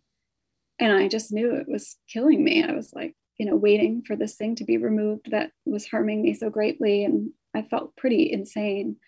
And um, that's where I wrote the first draft of the essay that I published in Full Stop that would become Blackfishing the IUD. Wow. That comes from my anger. Like, that's why I, I don't want anybody to take away my anger. Like, it's like I'm angry. Like, like you think i'm going to sit in this waiting room and not do something with this? Like you're wrong. Like i have a real anger. Let's let's spend a little more time with it. Um um so at one point in blackfishing you say i must make an effort to escape. My father speaking on my mother's disease quote most fathers would leave my dad, head shaking and disgusted at the sight of how mom needed to eat, how she moved or couldn't, his neglect, affairs, extreme disappointment. I shall have to find my way out of this. But it is belief, ingrained, that disability is the end of romance and punishable by rage. So it's interesting to me to think about disability punishable by rage, how your body, as you say, has become family, punishing you like your family did, which makes you punishable. So it's sort of this never ending feedback loop. Um, I don't mean a causative one. I'm not suggesting that these things are the cause. Um, but the other aspect of your writing beyond the way you alchemize your rebellious body through humor is, I think, as you've mentioned, rage, and sometimes both at the same time. You, you you've talked about your attraction to certain male writers who are grumpy, like Thomas Bernhard, um, a mode of being peeved at the world that women are generally not allowed to be. Um, but I also wonder about the way it affects your language. Um, for instance, what you call your syntax of refusal in Spain where you said you had a lot of feminist rage in your PhD program and you were tired of making good writing because good writing felt like it was related to the expectation to be a good woman. And you instead refused to do the labor of meaning making, instead, filling the book with lazy metaphors that were more like tautologies, which I, I they're so great. Like the sentence, "A fire is like a bunch of daffodils on fire." Um, you've also called anger your vitality and paranoia your happiness. Um, but you've definitely braided, I think, three rages, or at least three rages the rage of your body, a feminist rage, and the rage of the scapegoat in really interesting ways. And in a way, it feels like it comes from the body rather than the mind. And by that, I mean you, you, your mind wants, which is interesting in, in some of your books, your mind wants a, a, a more linear gender solidarity for life to be simple. That if all of your doctors had been women, for instance, um, you would have been heard and affirmed and um, believed. And yet, of course, life doesn't map out that way. That this traumatizing experience you're mentioning when you get your IUD out, that is a a woman uh, who's a doctor who's who says some terrible things, and and you've had incredible male doctors. Um, and you do this great thing, which I love, where there's certain writers who are men that you love Rimbaud, O'Hara, Keats, Flaubert, Adorno, Baldwin that you'd give honorary vaginas to. But I but I guess I wanted you to to um, you don't have to speak to the you can, but more than about this question of of of gender specifically, but more rage more broadly. If you could just speak to um, I mean, it doesn't even sound like it's turning, like we're talking about disability poetics. It doesn't sound like you're turning a liability into an asset, but maybe you are. But it makes me think of what you said really early in our conversation about lowering yourself to then find something to to come back up. I don't know if that's the right way, but when you talking about disability is the end the fear that disability is the end of romance and punishable by rage, but rage is also this it seems almost like magical material for you i mean one thing that i feel is important to say here is that i don't experience my body as being in rage or enraged. Mm. um, and that's like a common narrative about autoimmunity right? Like the body attacks you um, your immune system is attacking you. And um, i don't think about my immune system that way. I think my immune system just like sees something wrong and is just so it's too much. Like it's just like wants to help so badly. Mm-hmm. and it's kind of like a Bouvard and Pécuchet situation. They're just it's a little too eager. mm-hmm. It's doing it wrong, that idiot. Um, but I don't um I never feel like against my body. I like love my body and um I'm so impressed with it. Like it's doing great with this autoimmune disease and anything else. And I'm just like, I'm with it. Um, well, I'm glad I misspoke so that you could say that too, because I do think in medical circles, especially in alternative medical circles, I would even argue where they way more than they should talk about like the way you're you're at fault for your own or can where they can narrativize yeah. the ways you're at fault for your um, for your symptoms that it'd be easy to look at inflammation and redness and swelling as as like a somaticization of anger. Yeah. Yeah, I mean I like yeah, I love anger in all these different forms, but I don't feel that way and I think it's also important not to feel like for me it's it's important not to feel that way about my body. I'm just like, oh, it it saw something was wrong. It tried really hard, you know. It got this copper in it. It's just it freaked out like it wanted to help um, but that's how i have to kind of narrativize that and and it's how i feel my body is like on my side which um yeah which i say you know when you're the scapegoat of your family your body becomes your family. Like this is like this is what i've got. We've got to do a group hug here. Oh that so i read that differently. That's interesting. Your body becomes your family. See i took it as and that's how i just read it i think just now oh. is i took it as your body becomes your family. Your family punishes you. And then when you're the scapegoat your body becomes your Oh. family that's, That's how i was amazing. that's how i was reading it this whole time Well, that makes a lot of sense. Right. Oh no. yeah no and i'm not saying it's true and i and i wouldn't want to make a facile reductive connection but it does that's the way i was reading this like microcosm macrocosm Oh, yeah. Oh God, that makes so much sense to read it that way. And I just so feel the opposite that I like didn't even think about that. Mhm. Um, which is the cool thing about reading, but um and writing.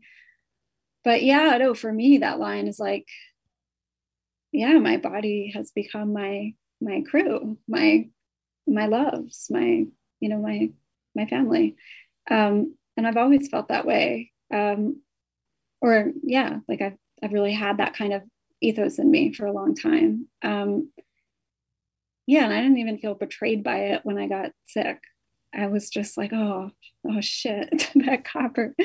But um, but as far as the other other aspects of this rage, absolutely. Um, I'm trying to think about because you brought syntax into all of this, and I am trying to think about like how does anger work syntactically well for sure you've connected it with spain with Yeah. this these weird tautologies as being your refusal which seems connected to a rage.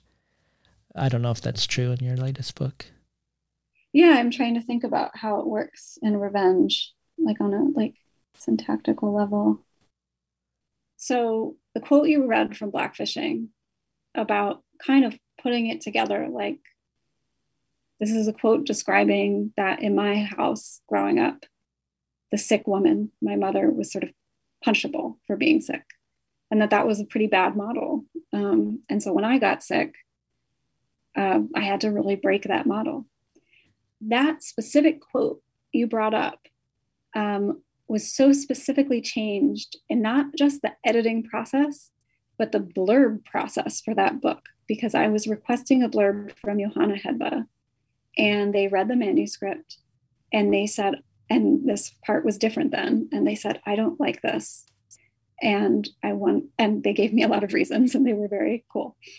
And what that part originally did was simply say something to the extent of like um like my mom was sick and it was her fault or something like that um but what i was doing in that moment was performing my sickness around that concept.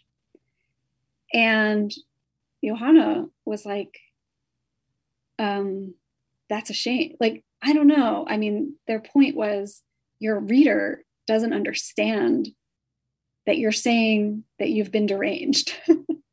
Like your reader isn't like getting that that's your derangement. Your reader is just hearing that as that's how you feel about sick people or something and that was an interesting feedback because i didn't feel that way i felt like can't everybody tell that i'm deranged doesn't everybody know that i've just been so kind of fucked up by stuff and I have like a deranged point of view. And isn't that obvious?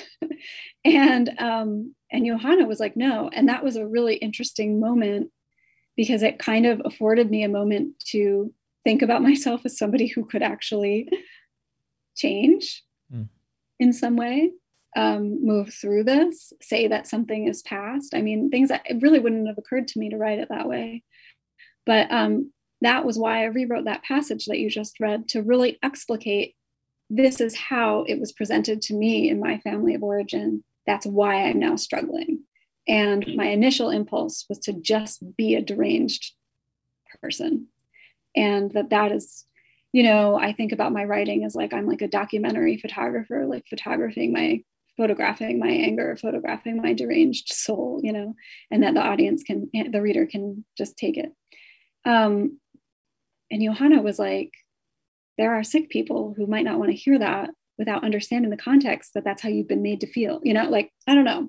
There was like, Johanna had like this caring ethic around the reader that I actually didn't, I had not cultivated that. So I rewrote it for Johanna. That's like, that's my rewrite for Johanna. Um, and I'm happy I did. And um, I think that in Revenge, though, Revenge of the Scapegoat, part of how my anger manifests is that insane things happen in this book. Totally insane, unexcusable things happen in this book. And I don't think the narration is like really flinching around it. Um, it's just like normal that like somebody would be saying this stuff. And that's kind of like how I feel in life. I and it comes from like being a child learning about the Holocaust and learning about these horrible things and knowing what you're part of and um, being disappointed by like an abusive, you know, toxic situation in your family, you know, whatever, all the stuff, like you just become like I'm a pretty hard cookie, is I guess what I'm saying.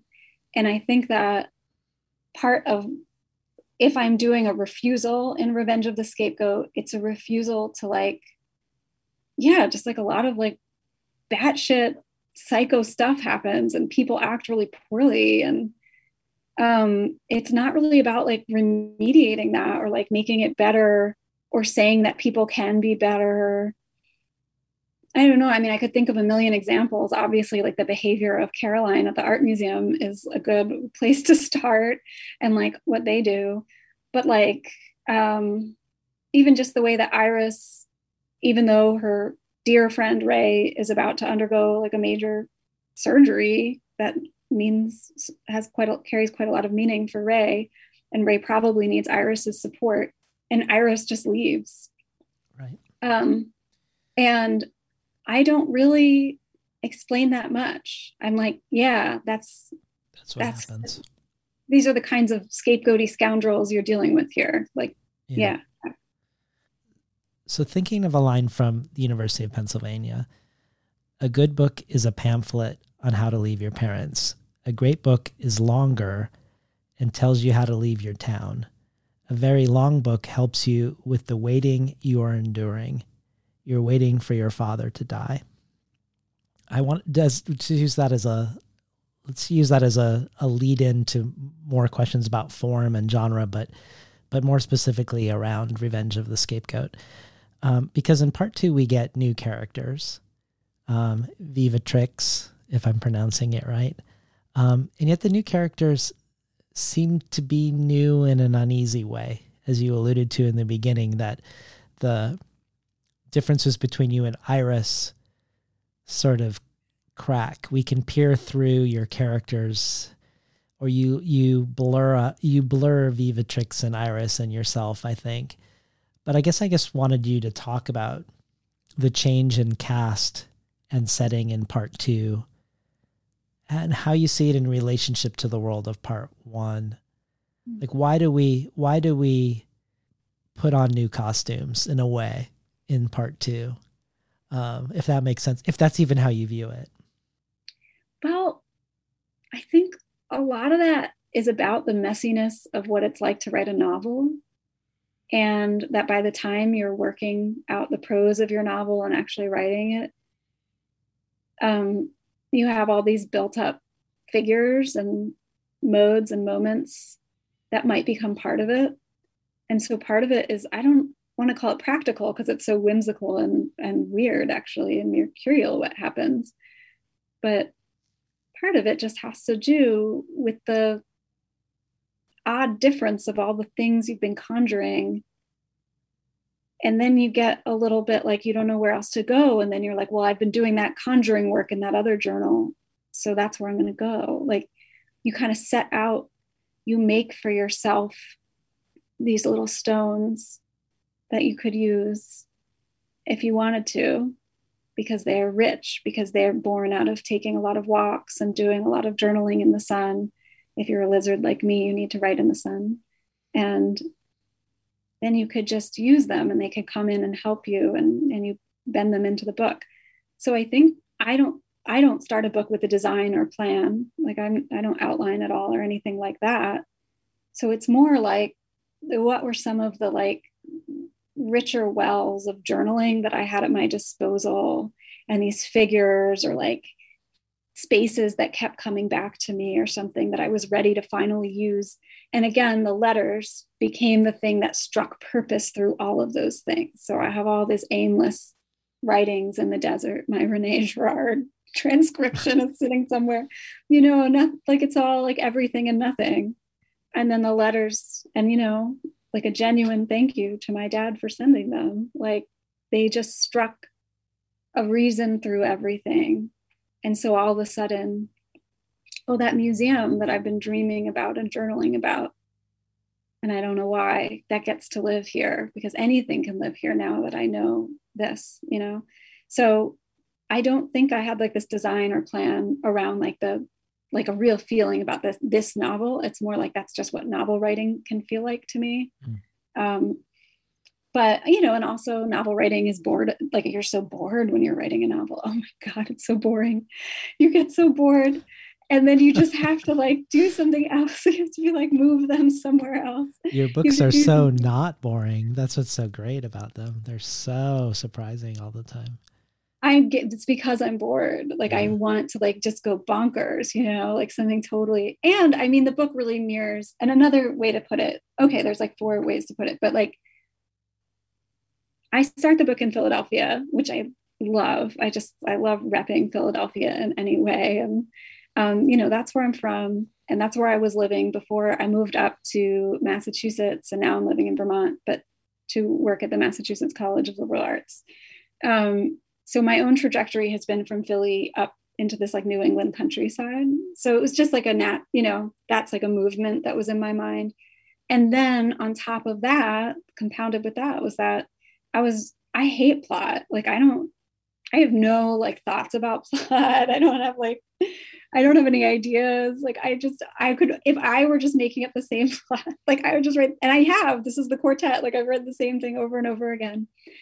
Um and I really love to work with other texts because I want them to determine things for me, which actually kind of reminds me a little bit of Sheila in a different way, but she loves like outside determinants, you know. Mm-hmm. Um, and Bouvard and Pécuchet were all I needed. And Flaubert is all I need in this life. If I just rewrite every Flaubert novel, I'll be fine. Um, and he gave me everything I needed. He didn't even need to finish it. He died before he finished that book. He gave us all everything we need. Bouvard and Pécuchet um, retire in Paris, and then they go to the country, and then they come back. So Iris is in Philadelphia. She goes to the country, and as dictated by by Flaubert, they her feet must return, and so she she had better follow them there. I love that, and I love I guess when going back to the beginning of how like your four books feel like porous to each other. I love the slippages that happen between these characters who may or may not be themselves. I mean, may or may not be the same character.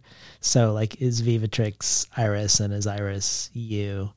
Um, but there's also this other slippage. I don't know if it's a slippage, but maybe this is also a connection to Sheila Heti too. And we only discover this in the end notes is that you you transcribe real conversations you had in the world but insert them in these in these this fictional world so for instance ray who is a real person and ray the character in the process of getting top surgery in the book. Ray's dialogue is often copied from something you recorded with them in real life. And caroline occasionally is speaking the transcribed words of your real life partner. Um, I just wanted you to talk about that, um, about that aspect of the book. It's very different. I mean, maybe it's a similar impulse. It's very different than importing Blanchot's words, but you are taking something somewhat verbatim and plopping it into the book. It, we don't have any idea that you've done it in this case. That you're not completely inventing these these words. Yeah, and there were a lot of debates. I mean, Dorothy, you know, and Ray was very involved in the editing process. We had lots of conversations about how to do this and would it be more kind of right or helpful in some way for the reader to know that up front. Um, and there is a part in the narrative that we kind of decided to add where Iris is saying, I was recording the conversations I was having with Ray. So you kind of see it. There's like a little bit of a meta moment, but then the, in the back of the book is where it's like fully explicated. Um, but with Ray, I mean, there were different. Yeah, I mean, I think the overarching thing is that, which I think is a, a theme for me, is that I don't like to write alone, and um, I love kind of giving it up. I, I I totally wish I were a different kind of artist sometimes. I would love to be like a filmmaker, um, like a documentary filmmaker or something. Like, but I, I'm never going to do it. I'll just write. But um, this is like a way to pretend to be like something like that. And with Ray, um, Ray is just my dear friend, the writer Ray Levy, um, who's great. And um, we've been friends for a while. And we just have like really similar stories of being the family scapegoat and we've been talking about it with each other forever we always like kind of like get go back and forth about this and confer with each other that it's something kind of like that's hard to come out of this was during the pandemic it was like the first summer of the pandemic and um, so in the book ray and iris live in the same city they live in philadelphia and um, and ray is preparing to get a surgery that's related to their transition um, in reality, like Ray lives in Virginia, I was living up in Massachusetts, and I felt very unequipped to go help them with the surgery. Although a friend of ours um, kind of heroically drove like through five states, like in the first summer of the pandemic, um, to be with Ray during the surgery and like kind of but yeah, it was kind of like this feeling of sadness, like I can't help my friend through this, and they're doing this during the pandemic, and it's hard. Um, and then another aspect for Ray is that Ray was sort of in a place where they're such an amazing writer, but they weren't writing. Um, I think they were going through so much at that moment, and they weren't producing writing in that summer. And talking to Ray is like so entertaining and they're so smart and you're kind of like you know they're a writer so you're just like oh like you want them to be writing and that that humans aren't like that they can't always do it um so uh i just thought well i can't can i just when i talk to them they're so just the texture and thought the thoughts they have everything i just like want want them so if they're not writing for themselves right now, is there a way that I could film them, you know, film them by recording them, film them by putting them in the book? That would um, that would be their voice in this moment when they're not, you know, putting their voice out themselves right now. Um, so that was like an idea, and then it's just so fun to talk to them. And we were like, I don't know. I just like, I'm like an indie author. I have no idea if my next book is ever going to get published. It all feels like really miraculous and strange that something would get taken. So by the time, like, and then Dorothy picked up it, I like sent it in kind of quickly. And then they just like wrote me back, and all of a sudden it was happening. And I was like, Ray, remember that fun thing we did over Zoom?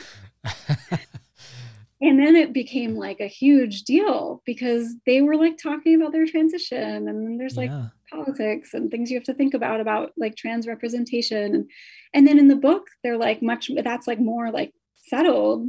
But then in reality that summer like i don't know like ray wasn't even using the name ray at that point. Like it was just sort of like more um like it was more of a between state. But then it's like well do you want to capture that between state or what do you want to do with it? Like it just became a lot of conversation mm-hmm. about how to do this but i think our one um, our governing principle was that the um, well the governing principle really was that ray ultimately thought i want this story my story to be in your book i want it to live here and this is the this is like a this is the right place for this story to live. But it was like, you know, I had to like, there was a lot of collaboration and a lot of like, how can, is it right for me to hold you in this space? How can I hold you in this space?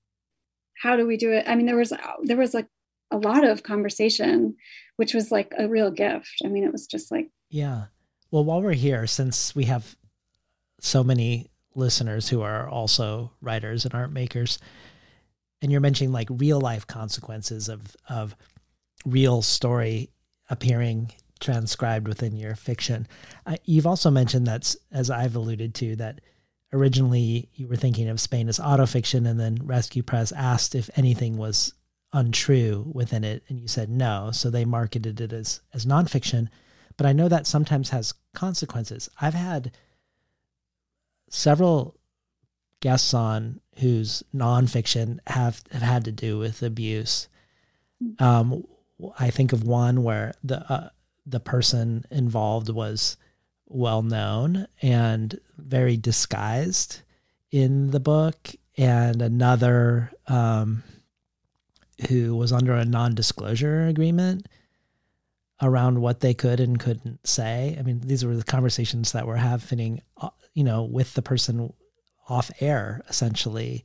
Um, but then I also think of like, um, I don't know if you know Sophia Shalmiyev, but her book, Mother Winter, which also has a father and abuse. And she wanted, like you, for instance, to have her book be called autofiction. And it was pushed towards the memoir category as a mark- marketing impulse, I think. I'm not 100% sure.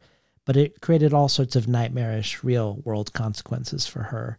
Uh, oh. the, the legal department having her approach her dad to read parts for approval, for instance. Um, I, I just wondered if there was anything. I mean, maybe there would be less simply because this book is fiction. Um, was there were there any other unforeseen consequences to um, the ways so much people in your real life um, manifest in sort of these alternate forms in your book? Yeah, um, and that's such a big question, and yeah, I didn't know that that there was a lot of kind of consequence for Sophia in that. Um, but uh, yeah, and I just oh my god, students are like constantly thinking about that too, right? Like they're like newly out of their homes and they're like, what should I do about all of this? it's such a big question for a writer. Um, I have like, and this is like in all of my books, I talk about people. Um, I have like a, I have different thoughts for different people. like some people get a certain treatment in my books that other people don't. Like in Spain, for example, no part of Spain wasn't completely vetted by my friend Kristen, who appears in a large part of it. Mm. And nothing she want, didn't want in it touched the book, you know. Um, I don't know. My friendship with her is very holy to me. and I didn't care about the reason her reasoning or I didn't want to have a conversation about it. I just wanted to like kind of bow down to the holiness of um, our friendship. Um, so there are people like that that I just have like kind of an there's like something so ultimate, and I don't mess with it, or I do, I guess, but then I, I, I do and I don't. Um, and then there are people who I would never consult in a million years, and they have no say whatsoever, and it's just there's a sliding scale. Yeah. Because I have to, I have to believe that I my I can have my story. I mean, and for me, it's like all this stuff happened and it was hard like give me my story like that's like something i can get out of this so and i don't i don't mean that in like crass it sounds crass to say it that way but i mean i mean it in a really you know give me the flame of this story because it's mine um with this book more than any of my other books i have been tender and concerned about what will happen um, because even though I think I did write it as an act of revenge, I do actually have a lot of compassion for all actors in the book, all people in the book. Um, even that was an interesting part of my conversation with Sheila, where she was like talking about like the museum people as being kind of evil, and I was like, oh, I liked them. Like I don't really have. Um, I don't know. I mean, I have a lot of. I have anger and disappointment or like i don't know but i don't know if i have disdain weirdly and but i wouldn't like necessarily expect people yeah like as a writer you can't expect people to read anything the way that you wrote it. Like that would just be ridiculous. That's not what that's not the that's not the arrangement. Um, so I guess for me personally, I had to decide who was it important for me to honor with contact about this and who wasn't for whatever reason. Um, and ultimately, I had phone conversations back to back on one very tender day with both my mom and my sister, in which I told them the book was coming out. And I tried to be very transparent with them about what it was about. I didn't use language like it's my fictionalization and I go into a fantastical space. You know, I tried to say this was me grappling with this and it's not it's not pretty. Mm-hmm. That's what I I tried to be honest with them. Yeah. And I I something amazing happened because they didn't talk confer with each other between this. I called them back to back and they both said the exact same thing when I told them. Like I kind of started I said I wrote about these letters. I wrote about what happened after the letters. I wrote about myself as a scapegoat in our family, you know, whatever I said. And they both said the exact same thing. Those those motherfuckers. they both said, "Did it help you?" And I said, "Yeah, did." I'm sorry, I'm going to cry. But they said, "We're so glad." They said, "I'm so glad." Sorry, it's just so oof. They got me. And I don't have a perfect relationship with my mom and my sister. You know, we've had some hard times in this past couple of years. Um, and they both said the exact same thing. And it really meant a lot to me. And I didn't expect it. Not because I, I didn't know what to expect. I really didn't. Like, what does anybody say? Like, this is not a very common situation, or like, I don't know. Like, what are they going to say? I have no idea. So I didn't know what to expect at all. And then they both came back with the same thing. And, you know, and then I talked to them more about it and told them I didn't really want to murder you. That part was a horror, a horror pastiche, you know. But I tried to be honest about I said this one will be hard to read. And yeah. you know, I tried to be honest about it. And and it was hard, you know, I had to tell my mom, you know, in this book, you're dead. Um, Wow. I don't know. There was a lot. but it's a testament to however complicated your relationship is with your mom and your sister that you could have those conversations with her, with them. To me, that's the mark of love in a family when people want the best for you. Yeah. And it's really scary in a family when you start to feel that somebody doesn't want the best for you. That's a really terrifying moment. Um, but with these two family members, they wanted the best for me, and, and I wasn't even though I didn't know how they'd react, I mean, that's that is something that's not surprising actually, considering that they I, I know that they want the best for me. Now, when the book comes out and they read it, I don't know if that will alter their feeling or if they will, you know, react in some different way. I, I have no idea.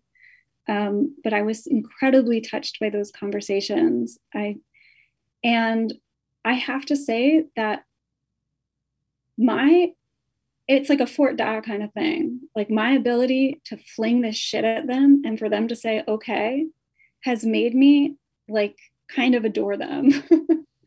like it's really been reparative for me, like that specific kind of like that specific figure hmm. of, of this happening.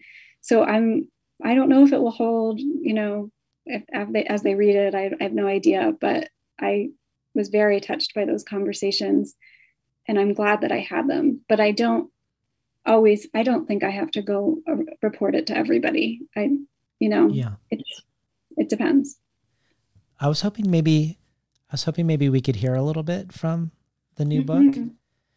I picked out a scene. I don't know if this scene is one of the transcribed scenes or not. So you can tell me. But I was wondering if you'd be willing to read uh, from the line break on 72 to the line break on 75. Okay. Yeah. Yeah. So Caroline's language is my partner, um, John Paul's language in this section. Okay. Um, we had a zingy morning where he told me all kinds of things he thinks about the family, and I recorded them and made them the thoughts of this mad woman. so when Caroline is speaking, you should think about about Jean Paul. Okay. It's not clear, said Caroline, that the command to have a family is any different than the command to kill your family. She'd changed. She was getting down to some sort of business. We were in a kitchen in the basement. They did their living either underneath or above the museum, even though it was only such a thing for a month, God knows why. This kitchen was large, white, modernist, with a wide refrigerator that looked like a convincing part of the cabinetry. When Caroline opened it, a pink light, like that which dawns on a fuchsia incline in a James Turrell room, artist of col- colored lights, appeared, and she explained James is a friend. She took out eggs, tahini, lemons, and bacon from what seemed a refrigerating sunset. She took out some champagne. To working with us, to the heart stepping cows of Sachsenhausen, we toasted. It was not even 9 a.m. The command to have a family is not different than the command to kill your family. Caroline tried to explain this concept. If you can imagine Vivitrix, we are always so horrified when we hear about, we are necessarily horrified when we hear about fathers or estranged fathers, or let's say these persons who are occupying the position of the father. They are carrying the intensity, they are carrying the symbolic unity of the family and all of its ambivalence. And then they destroy their families. These fathers slaughter their families, they murder their families. It does seem to pop up in the news quite often, not in the main headlines in the New York Times or LA Times or like that, but somewhere in the slew of freakish events reported online. This story, a father kills everyone, is very persistent. There's an equivalent of this, of course, in maternal psychosis. This is Caroline speaking again. Um, it's only that it seems to me that at the same time as we are saying, have the family and therefore reconstitute the universe, we are also saying, murder the family and break from the universe because you can't do it and it's too much. Those two things kind of come together. And it feels to me that in the arc of American civilization at this moment, We've never been more openly ambivalent about those things, such that the ethos of care and the ethos of abuse begin humming together and producing a third harmony that is reducible perhaps neither to the family nor to murder, but might be opening on a generalized psychosis of the social field. Caroline was doing a maddeningly slow scramble, very French, on her eggs. She had set the heat to so low, Bouvard and Pécuchet twitched, the eggs were not even halfway toward a soft curd. I was upset. My stomach shook from hunger. My poor stomach was to become, at this rate of egg cookery, sprung by pain, a whole other character in this story of revenge, the revenge of the scapegoat. Caroline continued to explain. So, whatever the family is, Vivitrix, I think it is a place that begins to produce a kind of separating harmonic, we can no longer be together in the mode of the family. Or in order to do so, when we do enter into it, everyone acknowledges at some level that it's basically unbearable. Right? There's something so crazy about it. A person's daily life will become perfumed with this language. I love it, but they make me crazy. I love it, but I can't do it. I love it, but I'm completely exhausted all of the time. So you're forced to say both things that you love it more than anything, but that it's killing you, that is the degree zero of being in it. Many things are like that, of course. You talk about the father and mother. What about the murderous child in the family? You see that a lot. And I can personally think of a few times when I wanted to kill everyone in my family. Of course, I wanted to kill myself too. I was remembering specifically what Kenneth once did to a box. Been listening to Caren Beilin read from Revenge of the Scapegoat. So your dad also sent you something else other than your letters.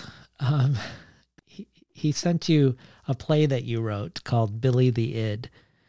Um, I'm curious of your theories about why he he returns this play to you, but it becomes a chapter in the book, a chapter called Billy the Id, which adds another level of scaffolding or artifice to the book in this way that you, which is very weird and uncanny because it, it's becoming a scaffolding or an artifice by introducing another, in a way, another real document that you did receive in your real life.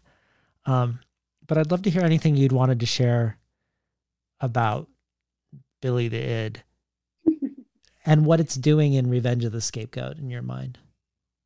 Yeah, I mean, Billy the Id is half of a play that I wrote when I was 17 on a legal pad that showed up in this package that my dad sent me.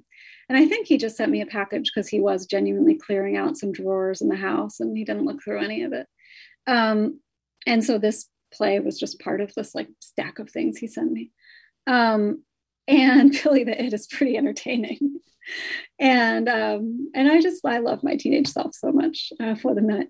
Um, but I wanted to, you know, write a play that was the embodiment of the id, and Billy the id is very id-like. And um, I, yeah, I kind of feel like with this novel, and probably everybody feels this way about their novel, but like there's so many different origin stories to one novel. But one kind of like direct one is that during the pandemic, I had a group of friends that I was sort of getting everybody together on Zoom to do play readings. Uh, which we did initially to um, mark the passing of Terrence McNally, who passed from COVID really early in the pandemic. And we read um, his play Love, Valor, Compassion. And um, everybody had a lot of fun. And so we'd get together again and we'd read like The Cherry Tree and stuff. And it was a good thing to do in the early days of the pandemic. Um, and then I got this thing and I said, Do people want to put it on? And they were so game. And it was one of the funniest times um, I've ever had. Um, my friend Kristen, who appears in Spain, um, she was assigned the role of Billy the Id, and tears were just rolling down her face. I mean, everybody was just so amused. and Ray, who was also, I forget what role Ray played. I don't know what they played. But anyway, Ray was like Ray is like my booster. Like Ray is like always um, so wonderfully boosting of me. Like it's an amazing service that a friend and a writing friend can do for you. It's like an amazing thing in life. And Ray was like, Caren, you're a genius. You were a genius then, and you need to finish this play. it's perfect. Like just like completely like I just that's friendship. Um, but I thought I want to finish the play for Ray. And then I was like, but I don't write plays anymore. So I'll just write a novel that's like the completion of Billy the Id. And so, yeah, that's why the character is named Iris, because when I was 17, I named the character, this character Iris. Um, Iris is married to somebody named Joe because Billy the Id has a structure where Joe is Iris's husband so yeah, I'm saying as much as I made, I let Bouvard and Pécuchet and like Flaubert's novel ruled the plot of the novel. Billy the Id kind of rules the plot of the novel too. When I was 17, I wrote this play, Billy the Id, and it's about a married couple, Iris and Joe, and they're trying to sell their house, which I think I must have been writing because when I was a kid, we tried, my parents were trying to sell our house for like multiple years. So it's just like writing a play about it. And um, I just that that's like the plot in the beginning of Revenge is that Iris and Joe are trying to sell this unsellable house and I don't know. So oh, wow. yeah, I just sort that's of cool. I love to let other things dictate how I I don't want to think of plot because who cares. Um so that kind of dictated it, but then I just thought it would be so like I humiliate myself by by like putting these letters in the book in some sense in the sense that it was like such a stake for me, like an emotional, horrific stake, as we as we said. But then this was a different stake of just like just self-deprecation, you know, 17-year-old Caren Beilin, who went at the time as Corinne Balloon. Um, really? oh, I was so I was so 17, you know. I love that. Um, yeah. um, you know, um, I just wanted like I love self-deprecation or yeah, which is perhaps very Jewish of me or whatever. But um, this was a different form of uh, laughing at myself, making fun. This is going to be a this is going to be a maybe a weirdly oblique question, but part of the light the later sections take place at a residency on a farm. where one of the buildings was the past home of an officer who used to manage the work at a concentration camp. And your your work often has these institutional settings, hospitals, residencies, schools, almost as if there are other iterations of systems like families that need to be interrogated. You know, maybe family trauma, body trauma, inherited trauma, institutional trauma are all enmeshed. But there's another thing that also that's interesting that goes across your work. I'm just gonna again, Sheila, who's haunting this interview, is gonna I'm gonna mm-hmm. borrow her words where she says, "You do something in your writing that I find very interesting, which makes me both constantly aware that I am reading the work of someone's imagination and also aware aware of how the world itself is a work of imagination. You take these images, milk, bees, honey, cows, feet, and kind of smear them across the text as a whole so they appear all the way through it, but bearing different meanings, depending over which scenes these images are smeared. It's like smearing a streak of red over a painting, but instead you're smearing cows. Here they are in a field. Here they are sitting on the narrator's feet. Here they are in a concentration camp. It really makes it clear the way the imagination just imprints itself on everything. So, thinking of that, and then I'm also going to do a weird juxtaposition. You have this book review you did at Full Stop of a romance novel called Fires of, Fires of Siberia. And in it, you say, Teaching creative writing my largest fear is fantasy. Besides regular pre teaching nightmares about rape and coercion, about being bound and stapled to the whiteboard, I dream the night before class about fantasy, not of worlds or dimensions or the kinds of characters who have corresponding powers, of maps, but of students, my students, telling me that they'll be writing it, that they'll be that they'll be turning it in. So I guess I, I want to hear about, as you mentioned earlier, the heart stomping cows or the talking feet and the way you smear them in, in Revenge of the Scapegoat. But I want to hear about the the cows and the feet, which seem fantastical to me um, in relationship to this perhaps past fear, perhaps present fear of fantasy. Um, talk to us about the smearing and also the what I would call a fantastical effect from the smearing. Hmm. Yeah. Well, I will say you dug really deep with that full stop review because I wrote that probably in like 2010 or something. Or it's so funny. Oh my god. Well, that was for this review of this romance novel by my friend Trey. That was like, I felt like it was like Rilkean. I was like, oh, you can do anything in any form.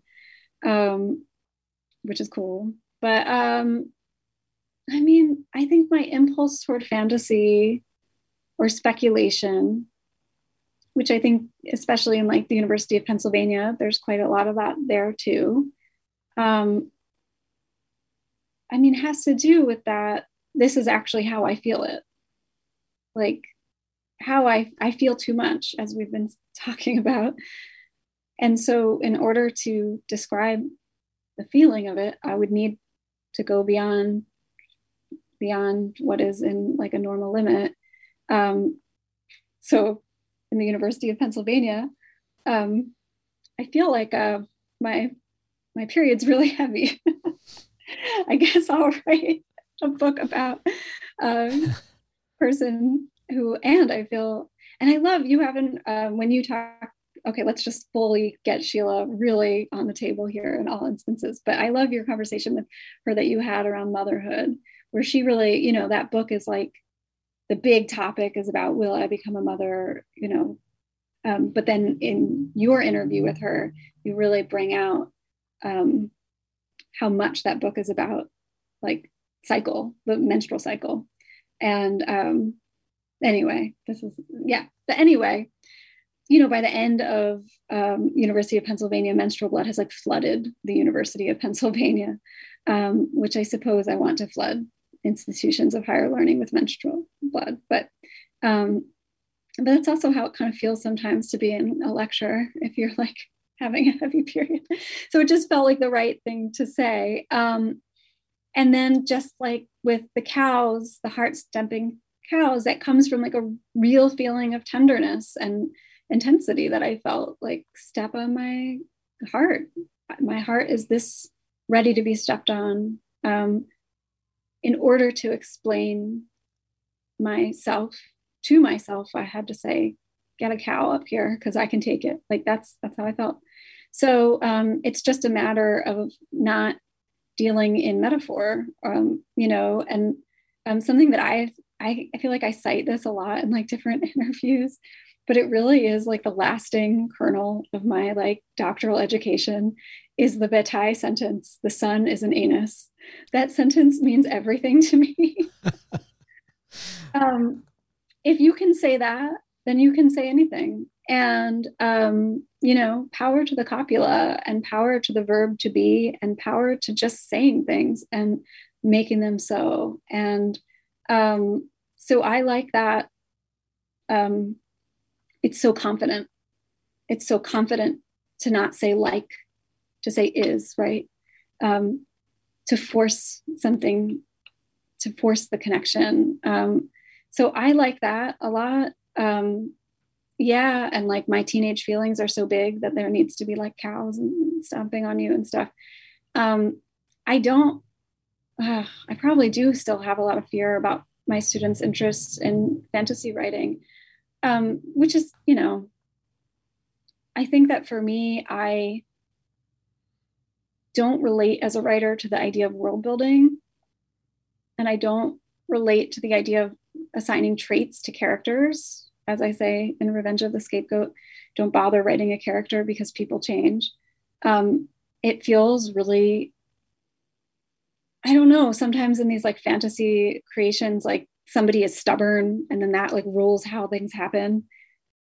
But I don't know. Like if you take a stubborn person and you torture them, they might change. Like I this is like the sickness of my mind. Like this is like the a mind of somebody who's like in a lineage of like genocide, which is most people on this earth. Like things change. Um, so this idea of like will her stubbornness how will her stubbornness will she have to work with her stubbornness like i just don't get it like this like i'm more interested in writing about institutions or about big like that's like the thing that is the character to me more than yeah um oh i was just uh reading i've been watching the films of carl dreyer mm. and um I love oh are you yeah um, and I was reading some work up about him, and um, it was um, characters were described in his work as being an epiphenomena, um, epiphenomenal to the style.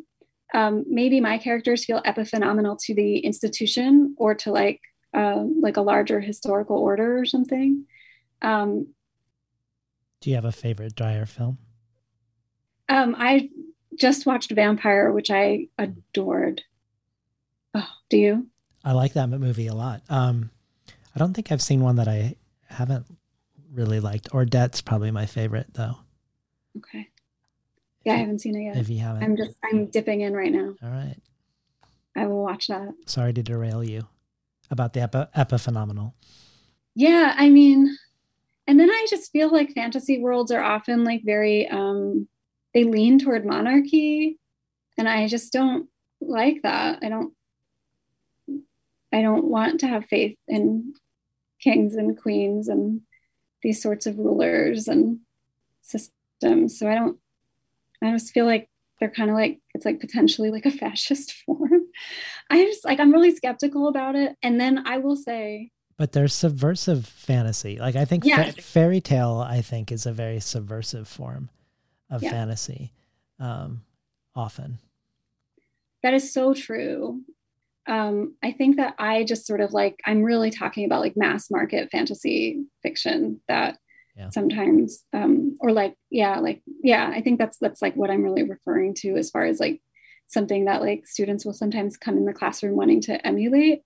But um, I will also say and I think this comes through in Revenge of the Scapegoat this was a big top like point dare I say plot point for me in Revenge of the Scapegoat which is Iris is a teacher, and any she thing she thinks about her students is completely wrong, and they completely change her and surprise her and derail her and humiliate her and humble her and are bigger than her and weirder than her in like every way. So I have like my stodginesses, but um, like my practice and like my teaching life is to just become completely like humiliated by my students, and they are wonderful at doing so because they're they're every they're you know you can't yeah you can't put what they're doing in, in that kind of box actually.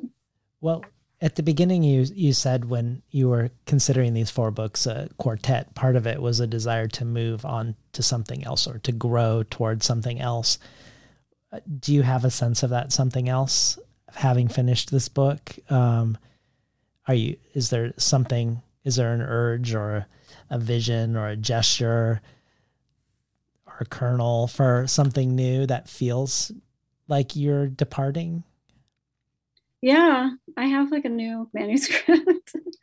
I wrote another novel um, that was a total departure for me. So, well, I shouldn't say that it's not, but it is not part of this quartet.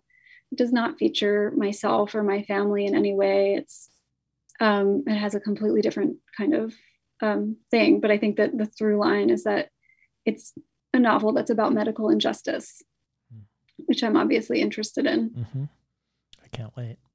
Yeah, yeah. Um, I'm trying to think of something else to say about it, but I've been really um, following the um, all of the completely alarming news about the crimes of gynecologists and particularly people who steal people's uteruses um, for profit or for you know racialized reasons. And I was teaching this narrative medicine class with and my, with my students and i was talking with them about how can we write about this? And my students many of many of my students and this is like my students are amazing at derailing me you know like it's so good. But they said it's not fiction's job to talk about this. Like the journalists need to go in right now. Like there's an ordering to who talks about this and when. Um, we don't need to aestheticize this moment right? And i was really compelled by them and then I just like wrote a novel about it.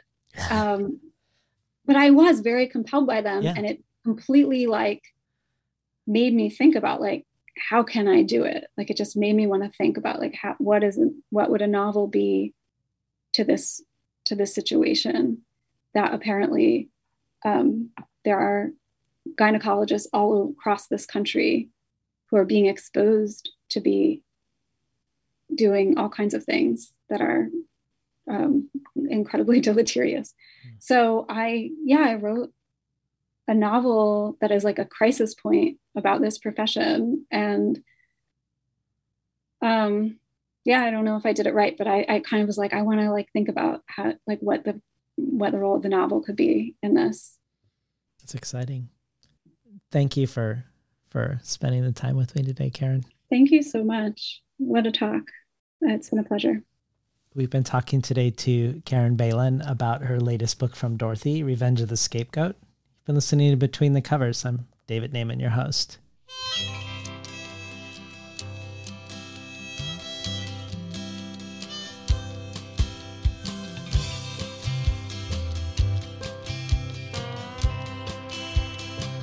Today's program was recorded at the volunteer powered, non commercial, listener sponsored, full strength makeshift home office of me, David Naimon.